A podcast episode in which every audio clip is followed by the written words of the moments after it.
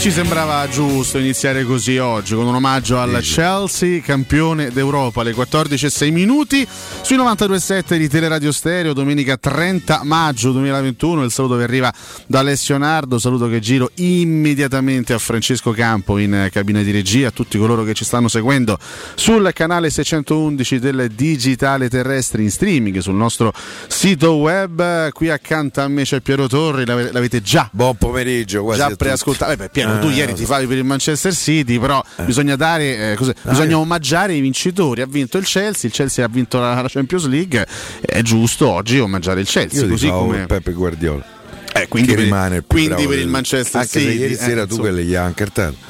Sì, direi proprio di sì. Poi chiaramente ne parleremo della finale di ieri. Oggi abbiamo tantissimi argomenti. Iniziamo intanto con me sei sempre al l'inizio sicuro. Non può che essere uno. Un bacio al cielo ad Agostino Di Bartolomei. Assolutamente sì, oggi è il 30 maggio e quindi 30 maggio non può mai essere un giorno come gli altri per il tifoso romanista, soprattutto per questo motivo qui, e quindi mi associo assolutamente al tuo bacio, al tuo pensiero per Agostino Di Bartolomei. Tra l'altro, visto che iniziamo sempre come ogni domenica con il live, no? Perché c'è sempre tanto sport da commentare, stiamo seguendo chiaramente il motomondiale, quello che sta avvenendo nei primi giri del Gran Premio della MotoGP al Mugello. Purtroppo oggi è arrivata questa terribile notizia della morte del giovane pilota svizzero Dupasquier, che era stato investito ieri durante la sessione di qualifica della classe Moto3. Purtroppo quella è una situazione, caro Piero, che non si può in nessun modo prevenire, no? Si possono adottare tante misure di sicurezza quando si parla di motociclismo, quando si parla di piloti che vanno a questa velocità, però poi quando al Mugello vanno a 3,60. Sì, al di là poi del discorso della velocità, quando un pilota cade in mezzo alla pista e purtroppo ha dei piloti dietro che non riescono in nessun modo a dribblarlo, ad evitarlo, lo prendono, in quel caso l'impatto è inevitabile e spesso e volentieri le conseguenze sono drammatiche. Così morì Simoncelli, e purtroppo ieri ne ha fatto le spese questo 19enne ragazzo svizzero, fra l'altro una giovane promessa, insomma, del motociclismo. Era al suo secondo anno in Moto3, stava raccogliendo qualche buon risultato quest'anno dopo un primo anno, lo scorso, molto molto difficile, senza punti iridati. Era una bella promessa del motociclismo svizzero e purtroppo il destino è stato molto molto crudele con lui.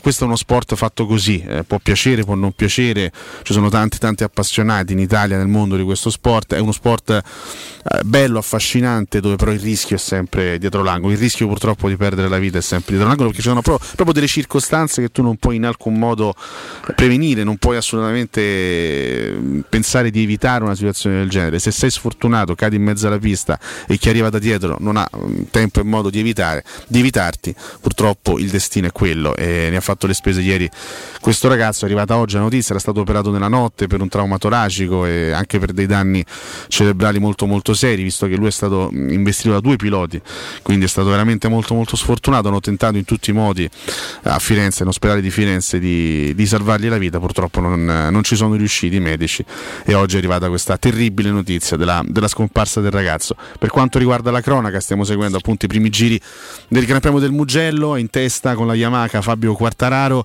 davanti a Zarco con la Ducati, al terzo posto c'è un sorprendente Oliveira con la KTM. La notizia però dei primi giri per quanto riguarda la cronaca del Gran Premio è la caduta di Pecco Bagnaia, che si era messo in testa, tra l'altro. Si era messo in testa Bagnaia, sopravanzando proprio la prima curva Quartararo, però evidentemente ha un po' esagerato cercando di forzare il ritmo, e l'eccessiva foga lo ha portato a cadere, lo ha portato a scivolare, quindi Bagnaia fuori dai giochi, con Quartararo che adesso è primo con già quasi mezzo secondo di vantaggio rispetto a Zarco. È caduto anche Mark Marquez alle prese con un tentativo di rimonta dalle retrovie, e quindi diciamo che la gara ha già perso due dei protagonisti. Per quanto riguarda gli altri piloti italiani, in questo momento il migliore è addirittura Pirro con la wild card Ducati, che è al nono posto, molto molto attardati tutti gli altri. Valentino Rossi è soltanto, sai, a me dispiace un po' questo finale di carriera così deludente di un grandissimo come Valentino Rossi. Io non riesco a capire perché, cioè, deve arrivare 15esimo, 17esimo, sei Valentino Rossi, 9 titoli mondiali, una marea di vittorie, non c'è bisogno veramente più di niente. Perché continuare? Perché piace guidare. Perché ci sono tanti esempi, diciamo, simili nel mondo dello sport, soprattutto poi nel mondo dello sport ad altissimi livelli. Io faccio i nomi di tre calciatori che hanno fatto moltissima fatica a dire basta. Uno lo sappiamo, è Francesco Totti, abbiamo proprio vissuto il suo percorso finale, la sofferenza che lo ha portato a staccarsi dal campo di calcio, dal pallone, da quelle che erano state le sue abitudini per oltre 25 anni, ma ci sono due esempi tuttora, no? in attività. Uno è Zlatan Ibrahimovic, che è un altro che ha 40 anni ma fa veramente fatica a dire basta con il mondo del calcio. Potrebbe magari a 40 anni cercare di vivere altre avventure, altre pagine della sua carriera. Tu mi direi, a differenza di Valentino Rossi, Ibra è ancora a 40 anni, è ancora incisivo, sì, ok, per carità, però il discorso è simile, no? Comunque si fa fatica a prendere le distanze da un mondo che ti appartiene, da un mondo che è tuo in tutte le sue sfaccettature, nelle abitudini, nel fatto di alzarsi la mattina, andare al campo ad allenarsi, nel seguire un certo tipo di stile di vita. Ibra aveva staccato con il mondo del grande calcio quando era andato a giocare a Los Angeles e poi è tornato perché evidentemente sente il bisogno di quella cosa lì. Un altro è Buffon, ragazzi. Buffon ha 43 anni, ne fa 44 il prossimo gennaio, eppure non sembra avere la minima intenzione di abbandonare il calcio. Evidentemente per certi professionisti non è, cioè, fatica a vedere un orizzonte alternativo, no? E questo è il problema. Buffon, Ibrahimovic anche quest'anno hanno dimostrato in qualche misura di essere ancora competitivi. Valentino Rossi sta un po' sporcando una carriera straordinaria, è 17° credo in questo momento, disperso, 16, ha recuperato una posizione, se qualcuno è cascato, non riesco a capire. Poi per carità, io non c'ho nulla contro Valentino, però secondo me sta sporcando la carriera come nessun altro. Se non sbaglio 9 titoli mondiali, centinaia di podi, forse più di 100 vittorie, probabilmente sì, non ricordo, però vabbè, è un pilota leggendario, insomma, uno che veramente ha scritto pagine di storia. C'ha più di 40 anni pure lui. Lui è del 79, quindi ne ha fatti 42 quest'anno. Tra l'altro lui ha recentemente dichiarato che aspetterà le prossime 4 gare per capire se continuare o meno, quindi basta questo. Lui vorrebbe addirittura andare avanti per un'altra stagione. Veramente fa proprio fatica a dire basta, anche se poi lui ha già avviato tutta una serie di, come no, fa l'imprenditore. Sì, no, lui ha proprio il suo team, ovviamente la sua academy, non fanno altro che crescere piloti anche di un certo livello. I vari Morbidelli, Bagnaia, sono tutti ragazzi che sono cresciuti nell'academy di Valentino Rossi, però lui si vede, cioè lui non riesce proprio a immaginare una vita alternativa alla pista e vuole continuare a stare lì. È chiaro che poi i risultati non lo premiano più da parecchio tempo, perché adesso sì, quest'anno sta veramente toccando il fondo a livello di piazzamenti, però lui non vince un titolo mondiale, ricordiamo, dal 2009, quindi è veramente in mezzo c'è stato già un fallimento con la Ducati abbastanza pesante, 2 anni molto grigi, la Ducati comunque dopo non ha comunque vinto. No, il titolo mondiale non lo ha vinto, però insomma è tornata competitiva con Dovizioso, ha fatto delle belle stagioni, quest'anno insomma, pure è stato vicecampione del mondo, quest'anno la Ducati, adesso perché Bagnaia è caduto, altrimenti avremmo forse parlato di una possibile vittoria della Ducati al Mugello. Quindi sì, insomma, Valentino da un po' di tempo, diciamo, ecco, il grande lampo dei suoi ultimi anni è stato quel titolo mondiale che ha sfiorato nel 2015. Sì, e lui è convinto che l'abbiano pure mezzo rubato. Secondo me non c'ha neanche tutti i torti, nel senso che poi lì Marquez e Lorenzo fecero qualcosa un po' di particolare, sì, per evitare che lo vincesse Valentino. Ma vabbè, queste sono cose ormai passate, però a parte quel guizzo, quell'exploit. Sei un po' orfano da Roma. Io? Oggi. Mi sono sempre orfano della Roma, anche se poi riesco a proiettarmi. Io mi consolo con le ragazze oggi. Ieri campionesse d'Italia primavera. Fai bene a ricordarlo. C'è la Coppa Italia, la finale di Coppa Italia che vedrà le ragazze della Roma contro il Milan. Potrebbe essere il primo trofeo a livello, diciamo, delle grandi, perché le ragazze hanno vinto per 2 anni di seguito il campionato primavera.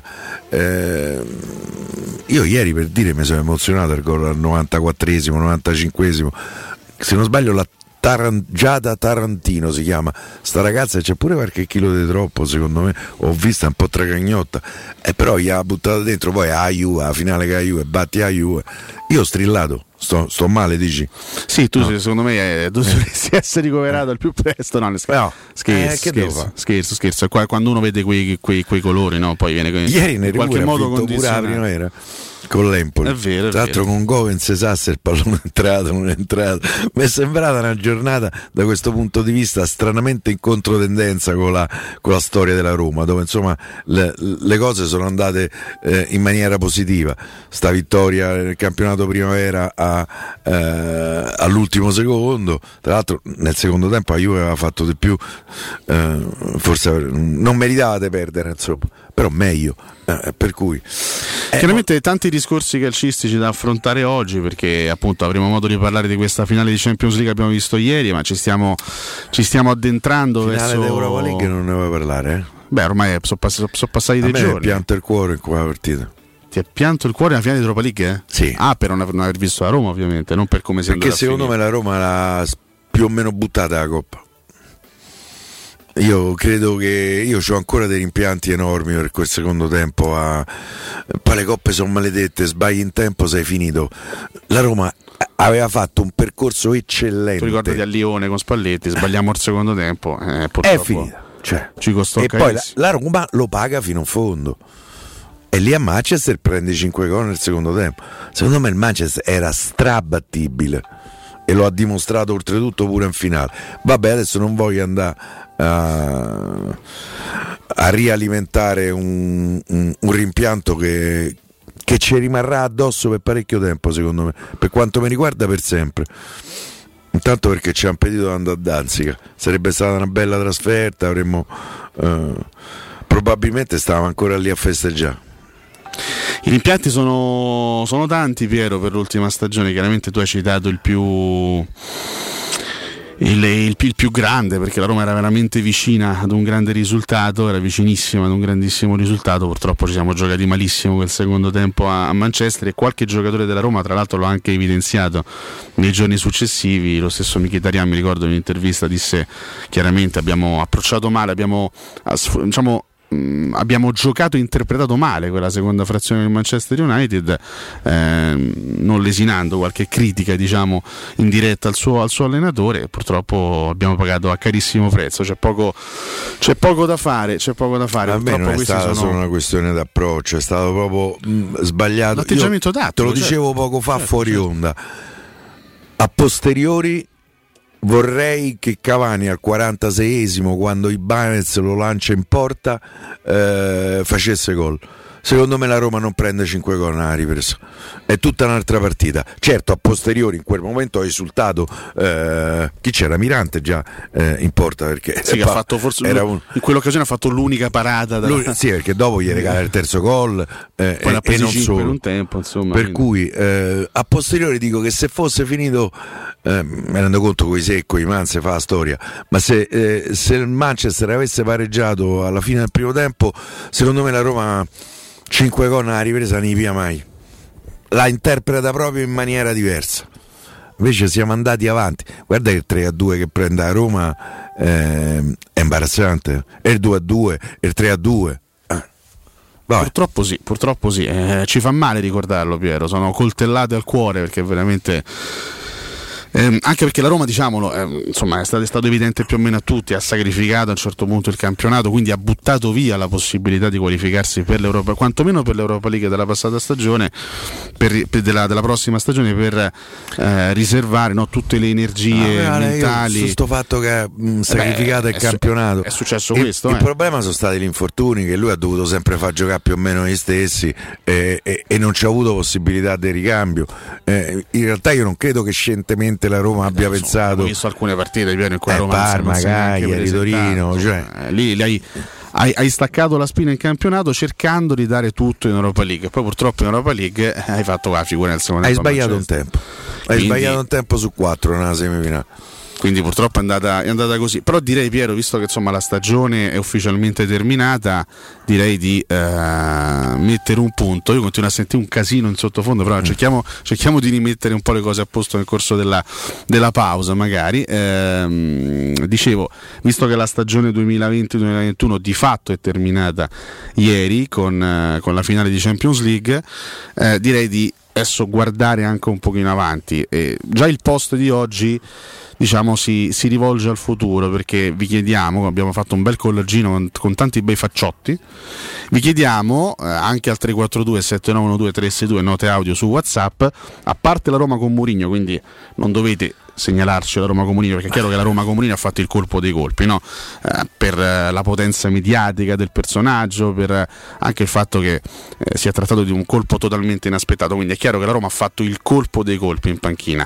A parte Mourinho, in Serie A chi ha fatto il colpaccio per quanto riguarda l'allenatore? Quindi abbiamo inserito le immagini di Massimiliano Allegri, nuovo tecnico della Juventus, Simone Inzaghi, nuovo tecnico dell'Inter, Spalletti, nuovo tecnico del Napoli, non è più alla Lazio, e non è più alla Lazio, e ci ho messo anche Gennaro Gattuso, che secondo me è un buon colpo per la Fiorentina, è un allenatore di ottimo livello, al di là della sfortuna che ha avuto nell'ultima giornata col Verona, altrimenti avrebbe compiuto anche lui un buon percorso. Ricordiamo che ha vinto pure una Coppa Italia con il Napoli, quindi secondo me non è stato poi così disastroso il suo percorso a Napoli. Ovviamente rispondete, ci aspettiamo le vostre risposte, le andremo anche a leggere. La tua qual è, scusa? La stessa tua. Luciano Spalletti. La stessa tua. Adesso non so che tipo di mercato farà il Napoli, se parla della possibile partenza di Fabian Ruiz, che è un giocatore importante, che è un giocatore di qualità, dà un'altra dimensione al centrocampo del Napoli, e si parla anche della cessione di Koulibaly. Dovesse vendere il Napoli Koulibaly e Fabian Ruiz, dipende poi come li vai a sostituire. Sì, dipende, però un altro Koulibaly non è che lo trovi all'angolo della strada, e neanche un altro Fabian Ruiz, fermo restando che secondo me il Napoli già adesso ha una rosa piuttosto profonda, con parecchie alternative. Tra l'altro si parla di una possibile partenza anche di Politano in direzione Firenze, dove lo vorrebbe. Sarebbe Gattuso. Strano, perché poi Politano proprio con Spalletti ha fatto un bel salto di qualità. Però secondo me il Napoli è tra le squadre quella un po' più pronta dal punto di vista della rosa. Poi si dovrà vedere, perché ripeto, se perdi Koulibaly e Fabio Ruiz perdi tanta roba. Sì, no, sicuramente, è chiaro. Poi c'è sempre un mercato in entrata, c'è sempre un discorso poi di rosa che resta molto competitiva. Spalletti... L'Inter dice che ne ha fatto il colpo, eh? Io ho letto che aveva firmato Palazzo Simone Inzaghi, a lazialità, c'è bandiera, 22 anni, e nozze d'argento, a 25 sarebbe arrivato, invece niente. Un piccolo ripensamento. La notte che è successo? Sai, uno può anche fare delle riflessioni e dire, vabbè, forse aveva mangiato pesante qua la notte. Forse sì. Fra poco andiamo già alla prima pausa, perché siamo già arrivati alle 14:24. Tanto poi la voglio sentire anche la tua comunque su questa finale di Champions League, che ha dato un esito, se vogliamo, abbastanza sorprendente. Aggiornamento dal Gran Premio del Mugello di MotoGP, sempre in testa Quartararo, che mi sembra che abbia spiccato il volo, veramente, forse come passo gara l'unico che poteva contrastarlo era davvero Bagnaia, che però è caduto, purtroppo per lui. Quartararo in testa con 3 secondi e 3 di vantaggio su Zarco, che sono enormità, sono veramente tantissimi, fra l'altro ottenuti in pochi giri, insomma è riuscito a prendersi questo vantaggio davvero in pochissimi giri. Potrebbe fare un gran salto anche per la classifica del mondiale, buon Quartararo. Zarco comunque tiene botta al secondo posto, anche lui che è nelle posizioni di testa della classifica in generale. Tiene alla grande anche Oliveira con la sua KTM, mentre ha perso molte posizioni Miller con l'altra Ducati ufficiale, è soltanto settimo alle spalle delle sue Suzuki. Interessante sapere se le gomme di Miller erano le stesse di Bagnaia. Miller gioca nel Liverpool però, eh? E questo come si chiama? Miller. Sì, è rosso pure Milner, ma è un altro rosso. È arrivato pure, insomma, Milner. C'ha qualche anno, anche se è un signor giocatore. Ammazza, forte. Sai, se le gomme erano le stesse, lui sta andando indietro perché probabilmente c'è usura delle gomme. Sì. Adesso non voglio fare esperto di motociclismo perché non lo so. No, ma solitamente è così. O c'è un problema tecnico, o evidentemente c'è un problema di usura, anche perché la Ducati era sicuramente la moto più performante su questa pista. Quindi... Poi con questo rettilineo lunghissimo del Mugello, la Ducati c'è un motore che spaventoso. È un'eccellenza italiana la Ducati, questo va detto. Si confronta con i colossi giapponesi, Yamaha, Honda, Suzuki. Diciamolo sempre, questo va sempre riguardato, la Ducati e li batte pure. È una piccola azienda bolognese, esatto, che va a confrontarsi con Honda e Yamaha, e ti metto anche la Suzuki. Ieri ho letto la Ducati sul rettilineo 364 km l'ora. Spaventosa la Ducati. Solo pensarci io già casco. Solo se ci penso, boom, vado per terra. È assolutamente spaventoso. C'è un motore che è fantastico. Valentino Rossi è entrato in zona ponte, quindi 15° posto provvisorio per il dottore. Sì, ma è Valentino Rossi, capito? Io lo sto dicendo con un pizzico di ironia, però dai, non ci accaniamo, Anche se io, insomma, quando c'era la sfida, il duello con Max Biaggi, io per ovvi motivi romani e romanisti non potevo che fare il tifo per Max Biaggi. Ma Valentino Rossi è stato più forte. Vabbè, era un altro Valentino all'epoca, dai. Posso dire c'erano anche altri avversari in pista, però diciamo che nel corso degli anni Valentino ha trovato degli ossi un pochino più duri. A cominciare da Stone, Lorenzo. Li ha battuti prima di tutto da un punto di vista psicologico. Per me Biaggi lo batteva da un punto di vista psicologico. Biaggi era lui comunicativamente è veramente un fenomeno, fantastico. Sì. E lui vinceva, secondo me, qualche volta prima di scendere in pista. Beh, diciamo che ha avuto anche gran parte della... C'ha avuto pure belle moto. C'ha avuto gran parte dei mezzi di comunicazione dalla sua parte. Sì, però per carità, quello che voi dite è tutto corretto. Campo mi dice il vero avversario che ha battuto psicologicamente è stato Gibernau. Sì, però diciamo all'epoca i suoi avversari erano Max Biaggi, Sede Gibernau e Loris Capirossi. Fondamentalmente erano i tre più forti, che comunque in tre non hanno mai vinto un titolo in MotoGP. Poi quando sono arrivati gli altri ha iniziato a faticare un po' di più. Infatti i due titoli più importanti di Rossi sono quelli del 2008 e del 2009, quando lui già maturo, vicino ai 30 anni, riesce comunque a battere Stoner, riesce a battere Lorenzo, riesce a battere piloti secondo me un pochino più forti rispetto agli avversari che ha avuto prima. Poi a un certo punto è arrivato Marquez. Il vero titolo ha vinto è quello del 125, perché quelle sono gare che se c'hai una cosa in più vinci, perché pure oggi ho visto stamattina ha vinto Dennis Foggia, che è romano, sì, tra l'altro c'è anche nella 250 c'è un pilota Fabio Di Giannantonio, esattamente. C'era anche un altro che Simone Corsi pure, c'è un procuratore romano. Di Giannantonio, che è un procuratore di calcio. È vero. Che nella Roma ci ha affuzzato. Pensa un po'. Diego Tavano. E quindi gli vogliamo bene ancora di più. A voglia. Infatti oggi è caschiato. Mannaggia la miseria di Giannantonio. Mannaggia. Tanto si stanno avvicinando le due Suzuki. Mir e Riz stanno per cercare di andare a prendere i due piloti che sono posizionati al momento sul podio, quindi Zarco e Oliveira. Potrebbe venire fuori una bella lotta in questo finale. Soprattutto Mir si sta avvicinando, direi, a Oliveira in terza posizione. Chiaramente vi terremo aggiornati sulla chiusura di questo Gran Premio del Mugello, che ricordiamo ha perso tra i protagonisti sia Bagnaia che Marquez. Le 14:29 minuti, pausa per noi, torniamo tra pochissimo.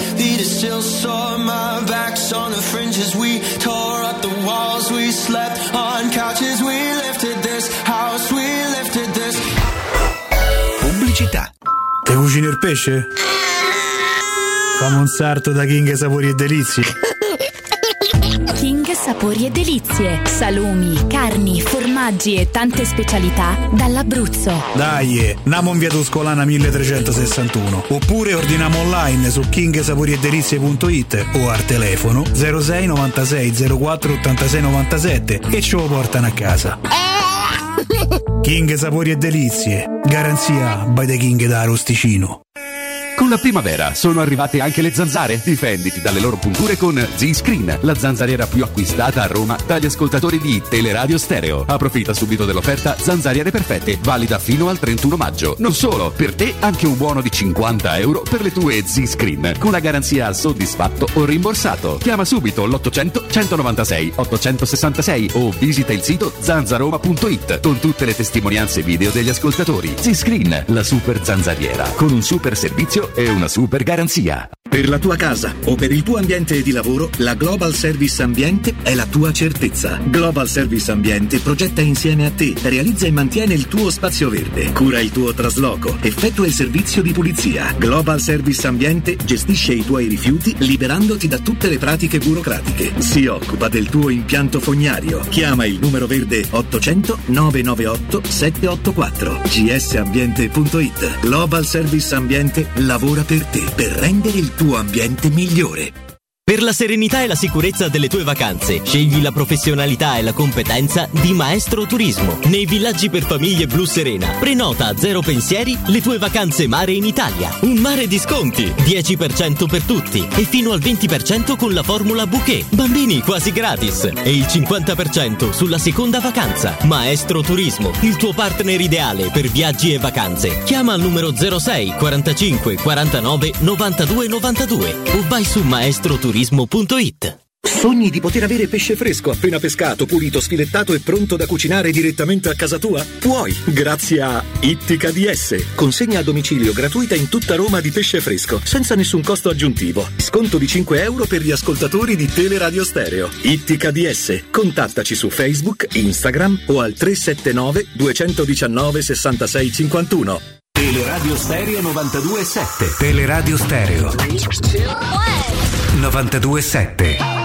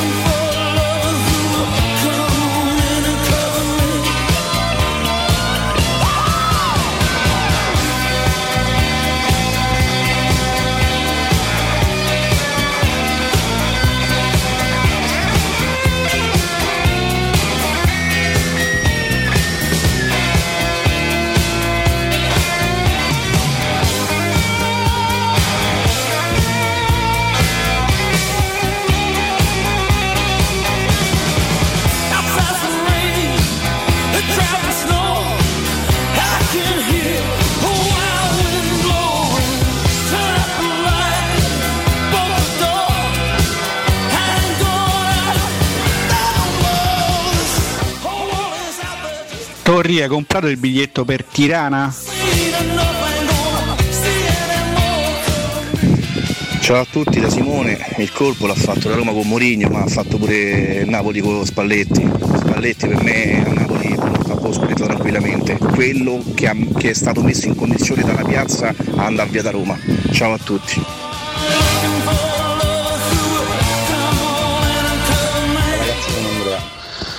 Purtroppo a malincuore qual è Luciano Spalletti. Io non me ne capacito di sta cosa, ho una paura fottuta, scusate il termine, di quello che andrà a cadere. E la Juve, Allegri tecnicamente, se tornando alla Juve, ma la Juve è una squadra rasa al suolo, cioè non è nulla di quello che era quando l'ha lasciata, non ha i centrali giusti, è una squadra da ricostruire. Il Napoli è solo da sistemare e dargli un po' di mentalità. E Spalletti secondo me può fare veramente i fuochi, e da una parte, so sincero, sarei contento per lui, perché qua la gente non ha capito proprio chi abbiamo avuto a che fare. Ciao.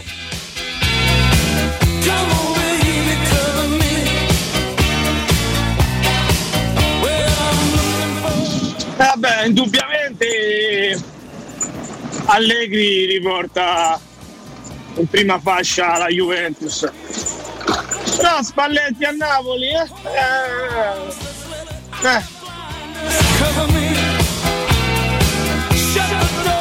Ciao Manuel, il Napoli può vincere lo scudetto con Spalletti, a meno che non gli prende la fenomenite, come la chiamo io, che comincia a stravolgere moduli e formazioni e perde punti. Spalletti può vincere uno scudetto con Napoli. Buongiorno Daniele. Piero, una domanda per te: ma se dovessimo riuscire a dare Kluivert all'Ipsia, quanto si potrebbe abbassare la pretesa di cash da parte dei tedeschi? E poi volevo darti anche un'altra opzione per quanto riguarda Vlahovic, dato che Gattuso voleva un dera al Napoli, ma se provassimo ad ammollargli lui per abbassare il cash anche per Vlahovic?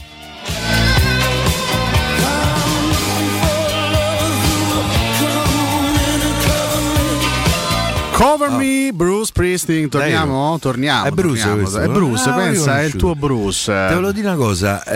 A proposito della prima telefonata, se non sbaglio, il primo vocale.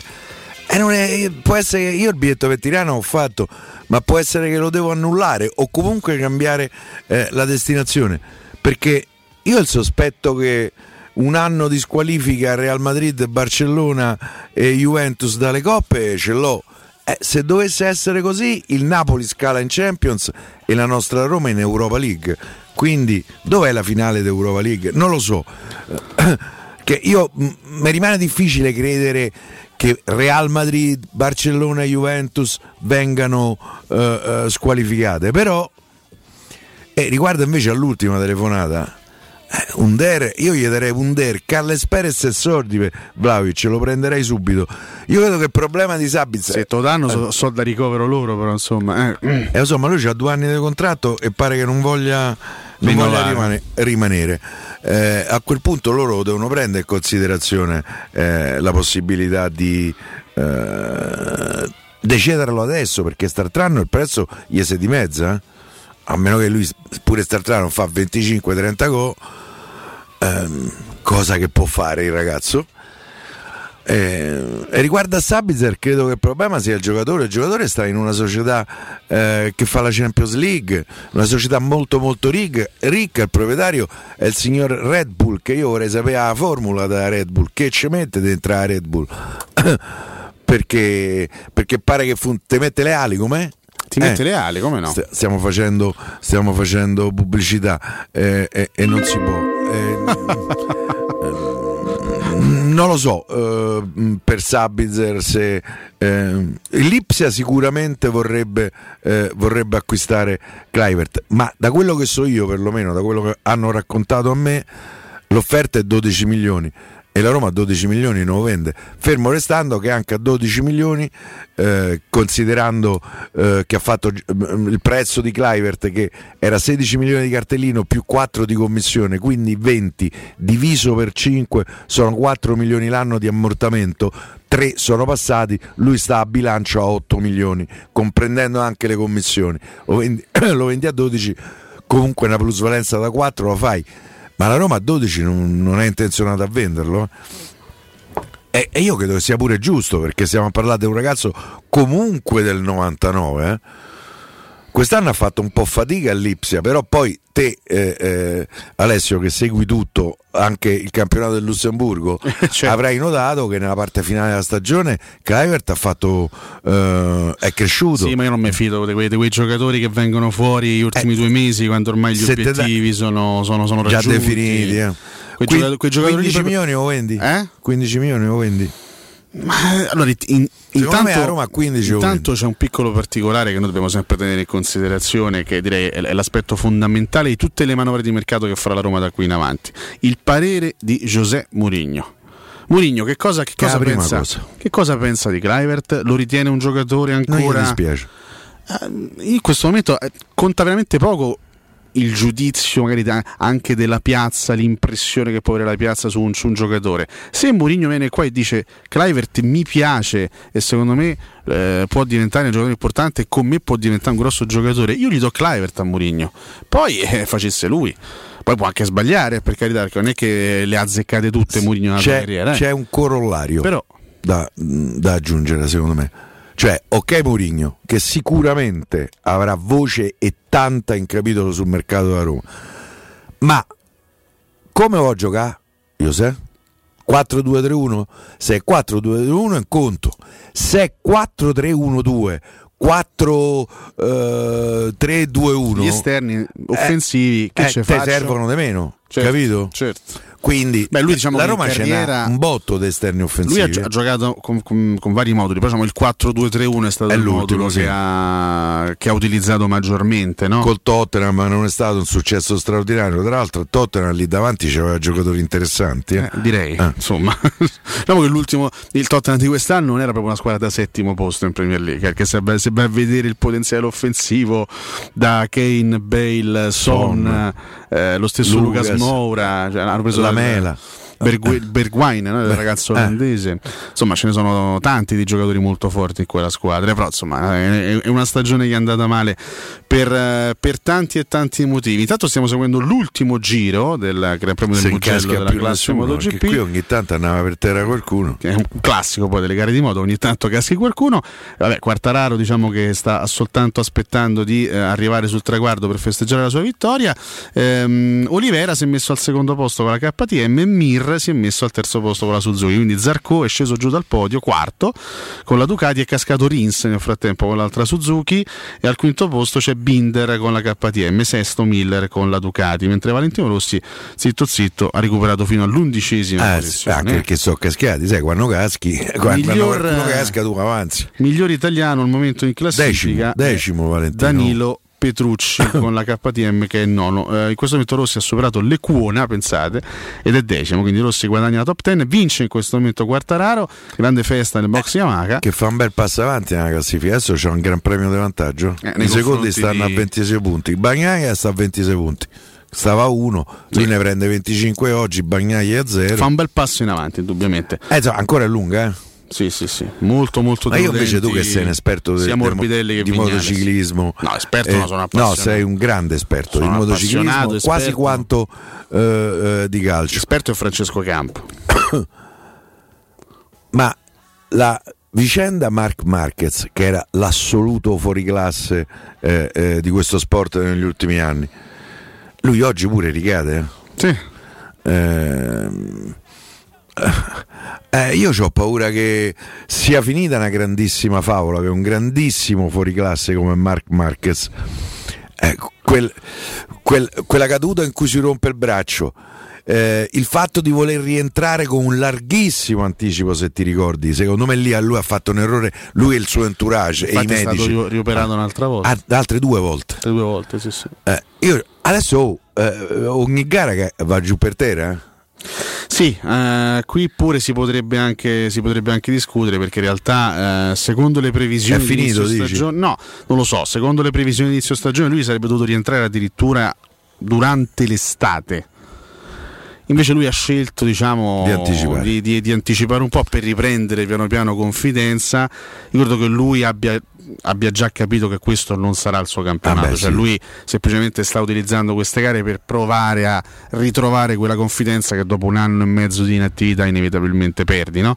Ma secondo me ha perso proprio forza nel braccio. Questo è poco, ma sì, che sia finita, diciamo, la carriera di Marquez ad alti livelli, questo aspetterei a dirlo, perché parliamo di un pilota talmente straordinario che magari con un po' di tempo può anche tornare a essere competitivo. Magari prenderesti Marquez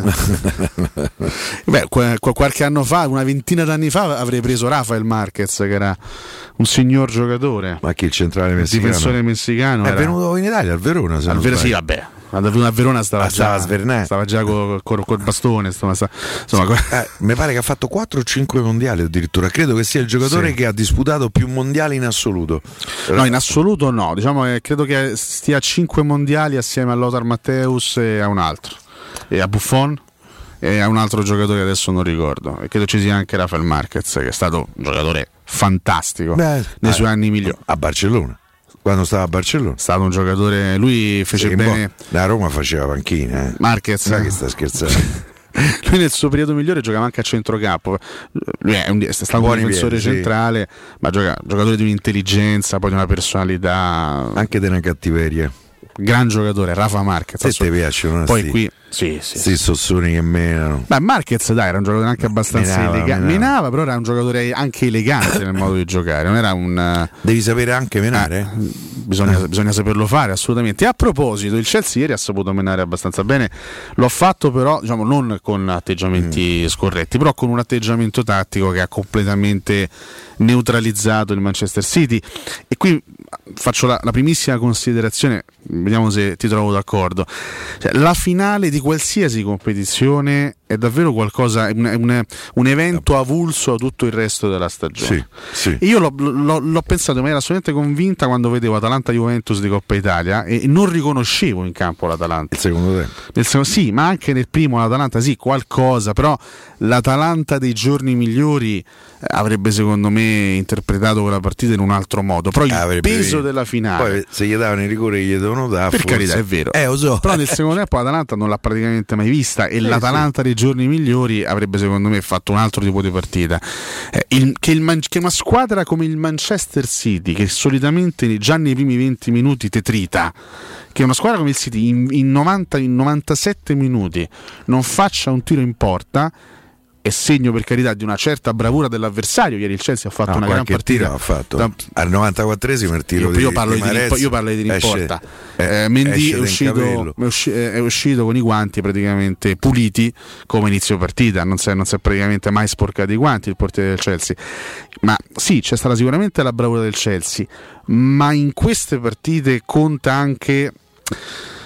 tantissimo l'aspetto psicologico, che secondo me la pressione i giocatori del City l'hanno sentita nella partita di ieri. La mancanza d'abitudine anche a una finale, secondo me, a mio giudizio conta.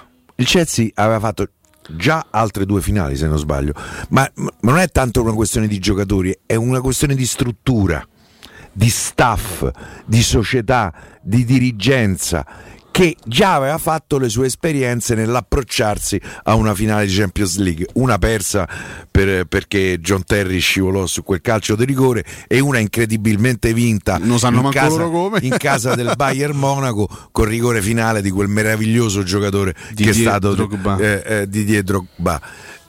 Io credo che in qualche misura lì, a parte Pep Guardiola, che di finali di Champions League una certa frequentazione ce l'ha, tutti gli altri no, e secondo me quei giocatori che erano stati i gioielli più lucenti della stagione del City, e mi riferisco in particolare a De Bruyne e a Marez quest'anno aveva fatto una stagione straordinaria. Ieri sera non l'ha mai presa, ha avuto l'ultima occasione, quella 96. De Bruyne poi va a sbattere contro quel, io sono dichiaro ufficialmente il mio amore per Rudiger, perché dopo quello che ha fatto ieri sera già mi stava simpatico. Ieri sera gli dicono saluta l'Italia e lui risponde forza Roma sempre, come si fa a non amare?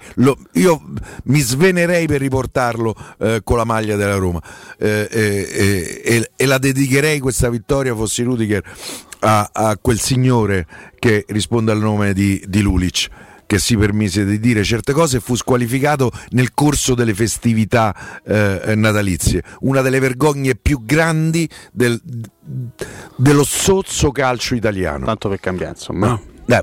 Ricordi qua la vicenda? Ma ricordo, sì. Espulso durante le festività natalizie col campionato fermo, dopo che aveva detto quello che aveva detto.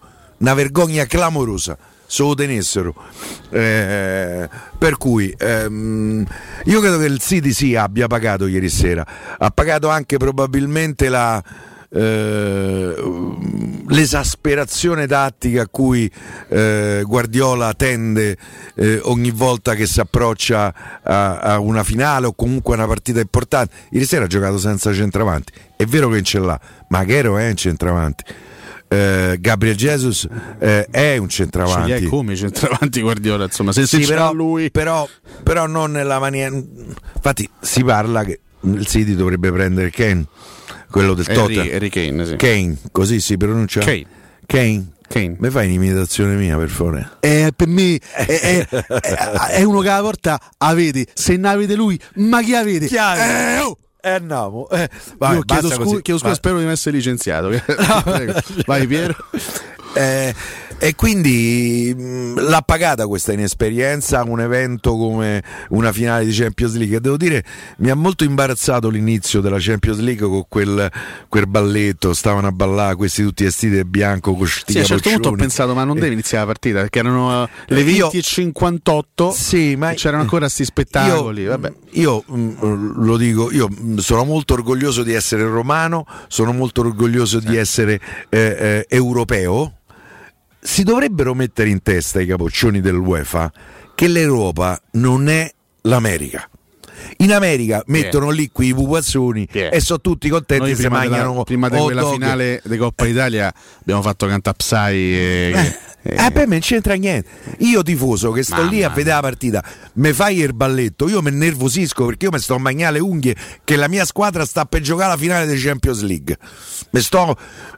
Il mio fegato ha bisogno di un trapianto in quei momenti e tu mi fai il balletto. Ma quale balletto? Lasciate agli americani che si mangiano hot dog e i popcorn prima delle partite da squadra loro. È un'altra cultura, un'altra tradizione, un'altra storia. Lasciate perdere.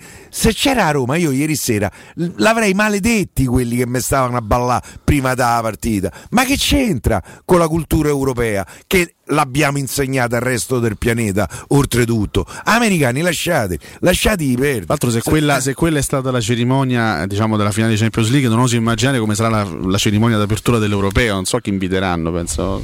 Sì, davvero. Chi era? Arriveranno col deltaplano, non lo so. Vabbè, lo vedremo. No, poi per carità. All'Olimpico, ricordiamo. Devo dire che, per esempio, ci sono delle manifestazioni in cui la cerimonia d'apertura delle Olimpiadi con tutte le nazioni, la sfilata delle nazioni è straordinaria, è meravigliosa, la bandiera, i portabandiera, le nazioni che si presentano con 3 persone perché, capito, sono un buco, ai Seychelles ci avranno un atleta che partecipa, ma passa la bandiera dei Seychelles, bellissimo, capito? Il momento più bello delle Olimpiadi. Ma quella è un'altra cosa. Quella è un'altra cosa, partecipano 200 nazioni, quasi tutte le nazioni sono rappresentate alle Olimpiadi, che a mio giudizio è l'unico momento in cui questo pianeta è quasi unito. No, dovremmo essere tutti cittadini del pianeta Terra e invece qui stiamo ancora ai campanili, ma non città, quartiere. Guardate il palio da Siena, no? Per dire. Comunque, Piero, tornando alla partita, io continuo a dire una cosa che ho già avuto modo di dire nelle scorse settimane. Detto questo, sì, ok, la partita l'abbiamo vista, il Chelsea dovrebbe essere squalificato, credo che meriterebbe una squalifica almeno per 3 anni da parte della UEFA, perché presentarsi in campo per tutta la Champions League con 13-14 uomini in campo è assolutamente sbagliato, perché che il Chelsea giocava in 11 ieri. Perché chi c'era in più? Kanté è uno? Dimmi te se Kanté è uno. Sì. Kanté è uno che gioca per altri 4. Ma io punterei su Diavara. Ci penserei, secondo perché me c'è qualche anno di più. Ragazzi, che giocatore è Kanté? Totale. Centrocampista più forte del mondo in questo momento, senza alcun tipo di dubbio. Poi c'è una capacità di interdizione pulita, oltretutto straordinaria, intelligenza. A un certo punto c'è stata un'azione di Marquez che stava a fare una finta, lui gli ruba il pallone, quello stava a preparare il tiro che poteva essere pericolosissimo, gli ruba il pallone e riparte. Poi c'è questa capacità di ripartire a 300 all'ora, poi non si stanca mai. Secondo me è un maratoneta mancato, è un maratoneta prestato al calcio, ragazzo incredibile, merita il pallone d'oro secondo me, detto che c'è un europeo di mezzo e potrebbe magari, sai che ne so, metti che l'Italia vince l'Europeo con 500.000 gol da parte di un solo giocatore, magari, ne so. È un nome da prendere in considerazione nel pallone d'oro. Io credo che se avesse vinto il City, De Bruyne sarebbe preso un bel vantaggio sul pallone d'oro, e invece adesso un po' cambiano le carte in tavola, c'è l'Europeo, vediamo quello che succede. Io mi sbaglierò e rilancerò ma per me la Francia non vince l'Europeo. mi pare sin troppo favorita nei giudizi di molti. Tra l'altro sarà un europeo bellissimo, molto equilibrato. Ci sono 6, 7, 8 squadre che possono vincere, molto equilibrato, che per esempio nessuno cita, ma il Portogallo è una squadra che se il marito di Giorgina sta bene, il Portogallo te può far male. Per esempio ieri sera anche Bernardo Silva, che è un grandissimo giocatore, non ha fatto molto, no, non ha fatto tra molto. L'altro ma l'ha messa a centrocampo, cioè quando lui è un esterno offensivo, secondo me mettemi a destra Bernardo Silva, mettemi a sinistra Foden. Beh, ma Peppe giocherebbe con gli esterni offensivi anche in difesa. Lui ieri sera ha giocato col centravanti che era Zinchenko è un ex trequartista, cioè, lui nasce come trequartista, sì, per sì. Guardiola se lo reinventa terzino sinistro, c'è un po' piede però, perché nella testa di allenatori come Guardiola in teoria la squadra dovrebbe essere composta tutti da giocatori creativi. Una cosa, no? Io ieri sera quando ho visto la premiazione Pep Guardiola mettersi a collo la medaglia d'argento e baciarla, mi sono ricordato del comportamento di molti dei giocatori del Manchester United nel momento della presentazione della premiazione.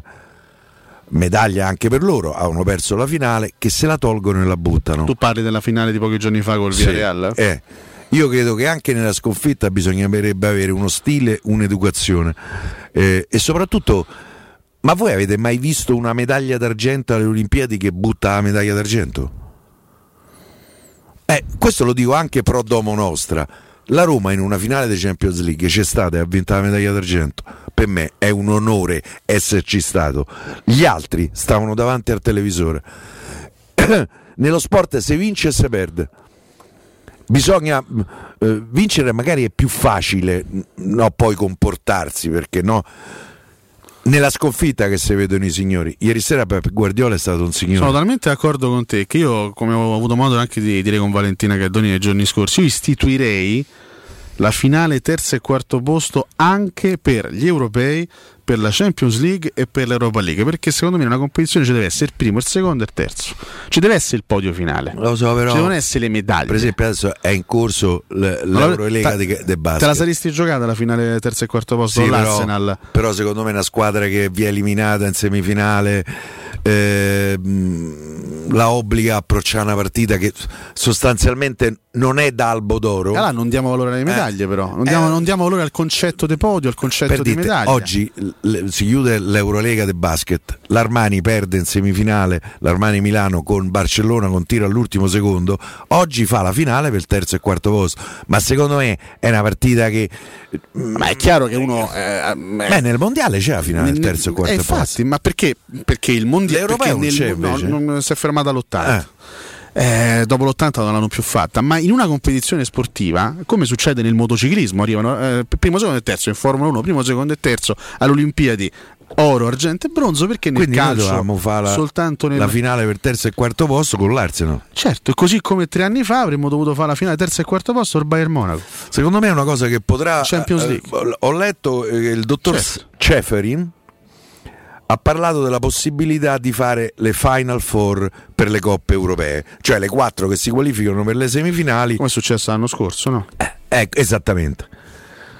Potrebbe essere interessante. Allora a quel punto la finale, no? Ci potrebbe avere anche un senso maggiore. Cioè io sarei stato più contento nella consapevolezza, no, di una Roma terza nell'Europa League di questa stagione. Invece siamo semplicemente semifinali. Considerando che il Manchester ha perso, in realtà è quarta.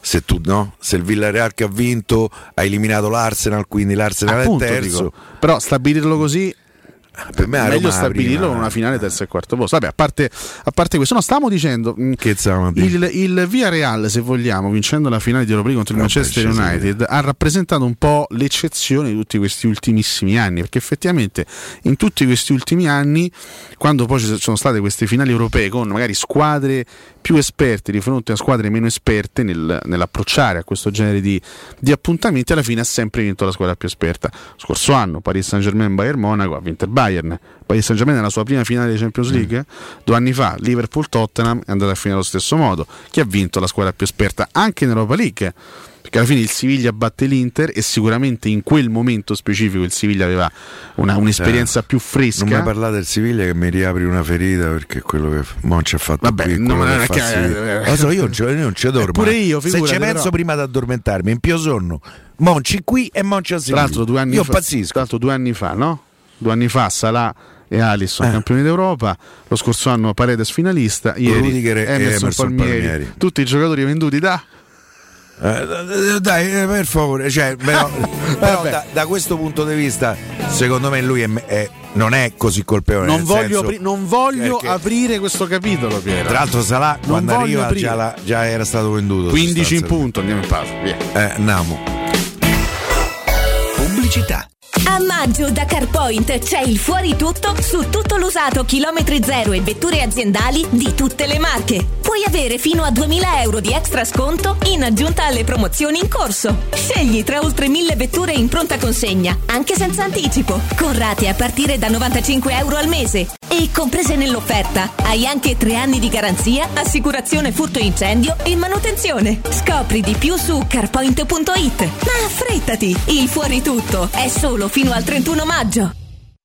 Ciao Laura, che succede? Voglio cambiare la mia cucina, ma ho delle misure troppo particolari. Ma non lo sai, da Arte Arredamenti ti fanno la cucina su misura e in questo mese è pure scontata del 50%. E non preoccuparti delle misure, vengono loro a prenderle a casa tua. Hai detto Arte? Sì, Arte Arredamenti, cucine su misura, scontate fino al 50%. In Viale di Colli Portuensi 500, Via di Torrevecchia 1035 e Via Maiorana 156. Aperti la domenica. Arte.it, Arte con l'H davanti. Hai subito un infortunio muscolare, tendineo o osseo? Rivolgiti allo studio Saimir. Oltre alle consuete terapie di osteopatia e fisioterapia, ora puoi avvalirti comodamente a casa tua dell'innovativa biotecnologia multifrequenziale, progettata per accelerare il recupero da infortuni, fratture o interventi chirurgici. Lo studio Saimir è in via della Grande Muraglia 154 al Torrino. Prenota il tuo consulto gratuito al 342 160 0455 www.saimir.com. Vorresti sostituire la tua vecchia porta con una blindata di ultima generazione che garantisca la massima sicurezza e senza spendere una fortuna? Da Innova Serramenti, fabbrica infissi in PVC e porte blindate, puoi averla a metà prezzo, anche a rate, con finanziamento a tasso zero. Basta cedere il tuo ecobonus statale ed ottenere uno sconto in fattura di pari importo, grazie al quale risparmierai subito il 50%. Chiama subito Innova Serramenti all'800 300 527 o visita il sito innovaserramenti.com. Innova Serramenti. Qualità al miglior prezzo. Stai cercando il tuo nuovo veicolo commerciale in pronta consegna? CarPoint Volkswagen ti offre oltre 60 mezzi disponibili tra furgoni, minivan, autotelai e combi. Con il leasing Volkswagen, Crafter può essere tuo a partire da 299 euro al mese, con tagliandi e garanzia estesa inclusi. Non fermare la tua attività. Vai su carpoint.it, scopri le offerte e scegli il tuo nuovo veicolo commerciale Volkswagen, la soluzione migliore per il tuo business. Teleradio Stereo 92.7. Sono le 15:02. Luce Verde, Roma. Ben ritrovati in redazione Massimo Veschi, buon pomeriggio. Dopo una mattinata decisamente tranquilla sulle strade della capitale, il traffico anche in queste prime ore del pomeriggio si mantiene scorrevole. Libero da rallentamenti e code anche l'intero percorso del raccordo anulare. Attenzione ad un incidente in via dei Monti Tiburtini all'incrocio con via dei Durantini, mentre tra le 15 e le 18:30 potrebbero verificarsi dei rallentamenti nelle vicinanze di piazza di Porta San Giovanni per la presenza di una manifestazione della comunità etiopica ed eritrea. A chi si muove nella capitale con i mezzi pubblici ricordiamo che per tutta la giornata la metro C resta chiusa sull'intero percorso, questo a causa dei lavori di completamento della tratta Colosseo-San Giovanni. Un servizio sostitutivo con autobus effettua comunque le stesse fermate della metro nella tratta interrotta. Per i dettagli di queste e di altre notizie potete consultare il sito roma.luceverde.it. È tutto, grazie per l'attenzione. Un servizio a cura dell'ACI e della Polizia Locale di Roma Capitale. Teleradio Stereo. Teleradio Stereo. When I get to the bottom, I go back. to the top of the slide. Well, stop and I turn and I go for a ride till I get to the bottom and I see you again. Yeah, yeah, yeah. But do you, don't you want me to love you? I'm coming down fast, but I'm miles above you.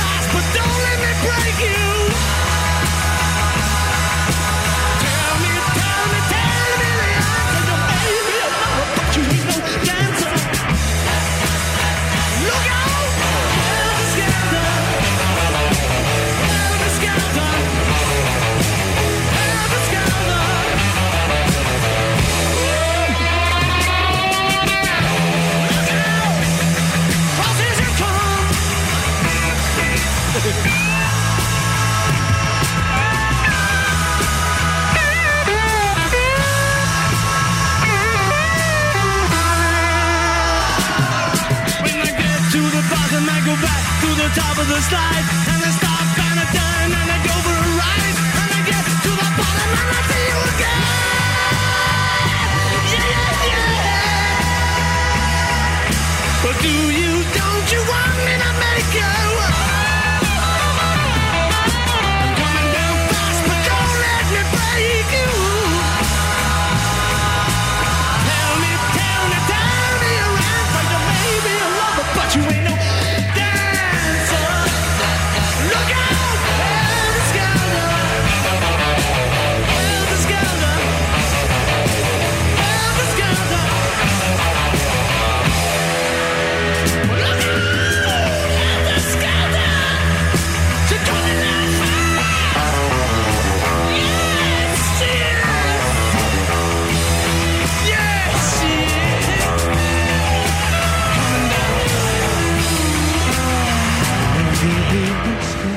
Belli ragazzi, buona domenica. Volevo dirvi che la Lazio ha ufficializzato l'allenatore, infatti sono un po' preoccupato. Si parla di Vincenzo Italiano, che dopo aver parlato con Tare ha annunciato anche il suo secondo. Massimo Salvezza. Mourinho!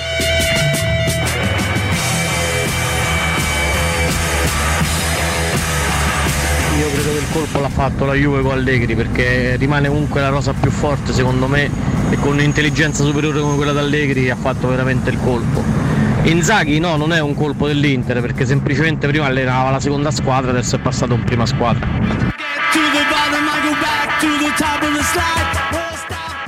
Buongiorno, sono Fabio, ciao ragazzi.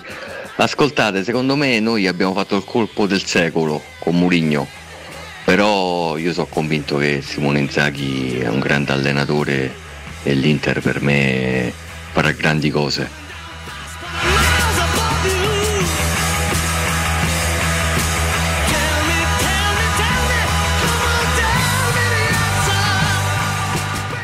Eppure io ci sono rimasto male per Danzica, già c'avevo pronti un pacchetto di calze e un pacchetto di Bic.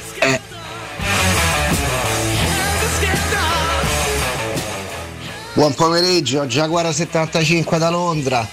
Spalletti sì, un bravo allenatore, il problema che c'ha che come comunicazione è zero, perché i tocchini che devi capire nel cosa, nel quello, di quell'altro, cioè, parla come Magni, perché siamo stati dietro a cercare di capire quello che diceva, ma non ho mai capito niente per certe cose, quindi forza Mourinho, forza Roma, dai!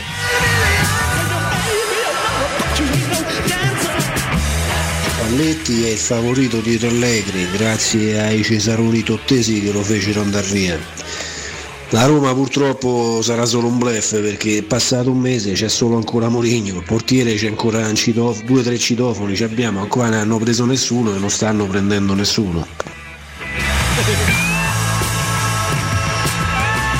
Piero. Ricordo esattamente come andò. Lulic rischiava 10 giornate di squalifica, furono tramutate in 10 giorni di squalifica durante le festività natalizie. Lulic saltò una sola giornata di campionato e alla prima presenza in conferenza stampa grandi risate di tutti quanti su questo fatto che alla fine aveva saltato una sola giornata. Complimenti al calcio italiano, davvero complimenti.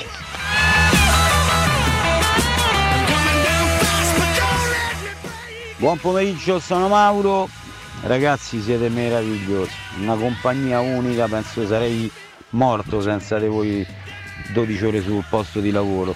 E aggiungiamo personalità e piedi buoni al centrocampo e un attaccante. Questo è per quello che riguarda la Roma. Vi amo, grande Piero.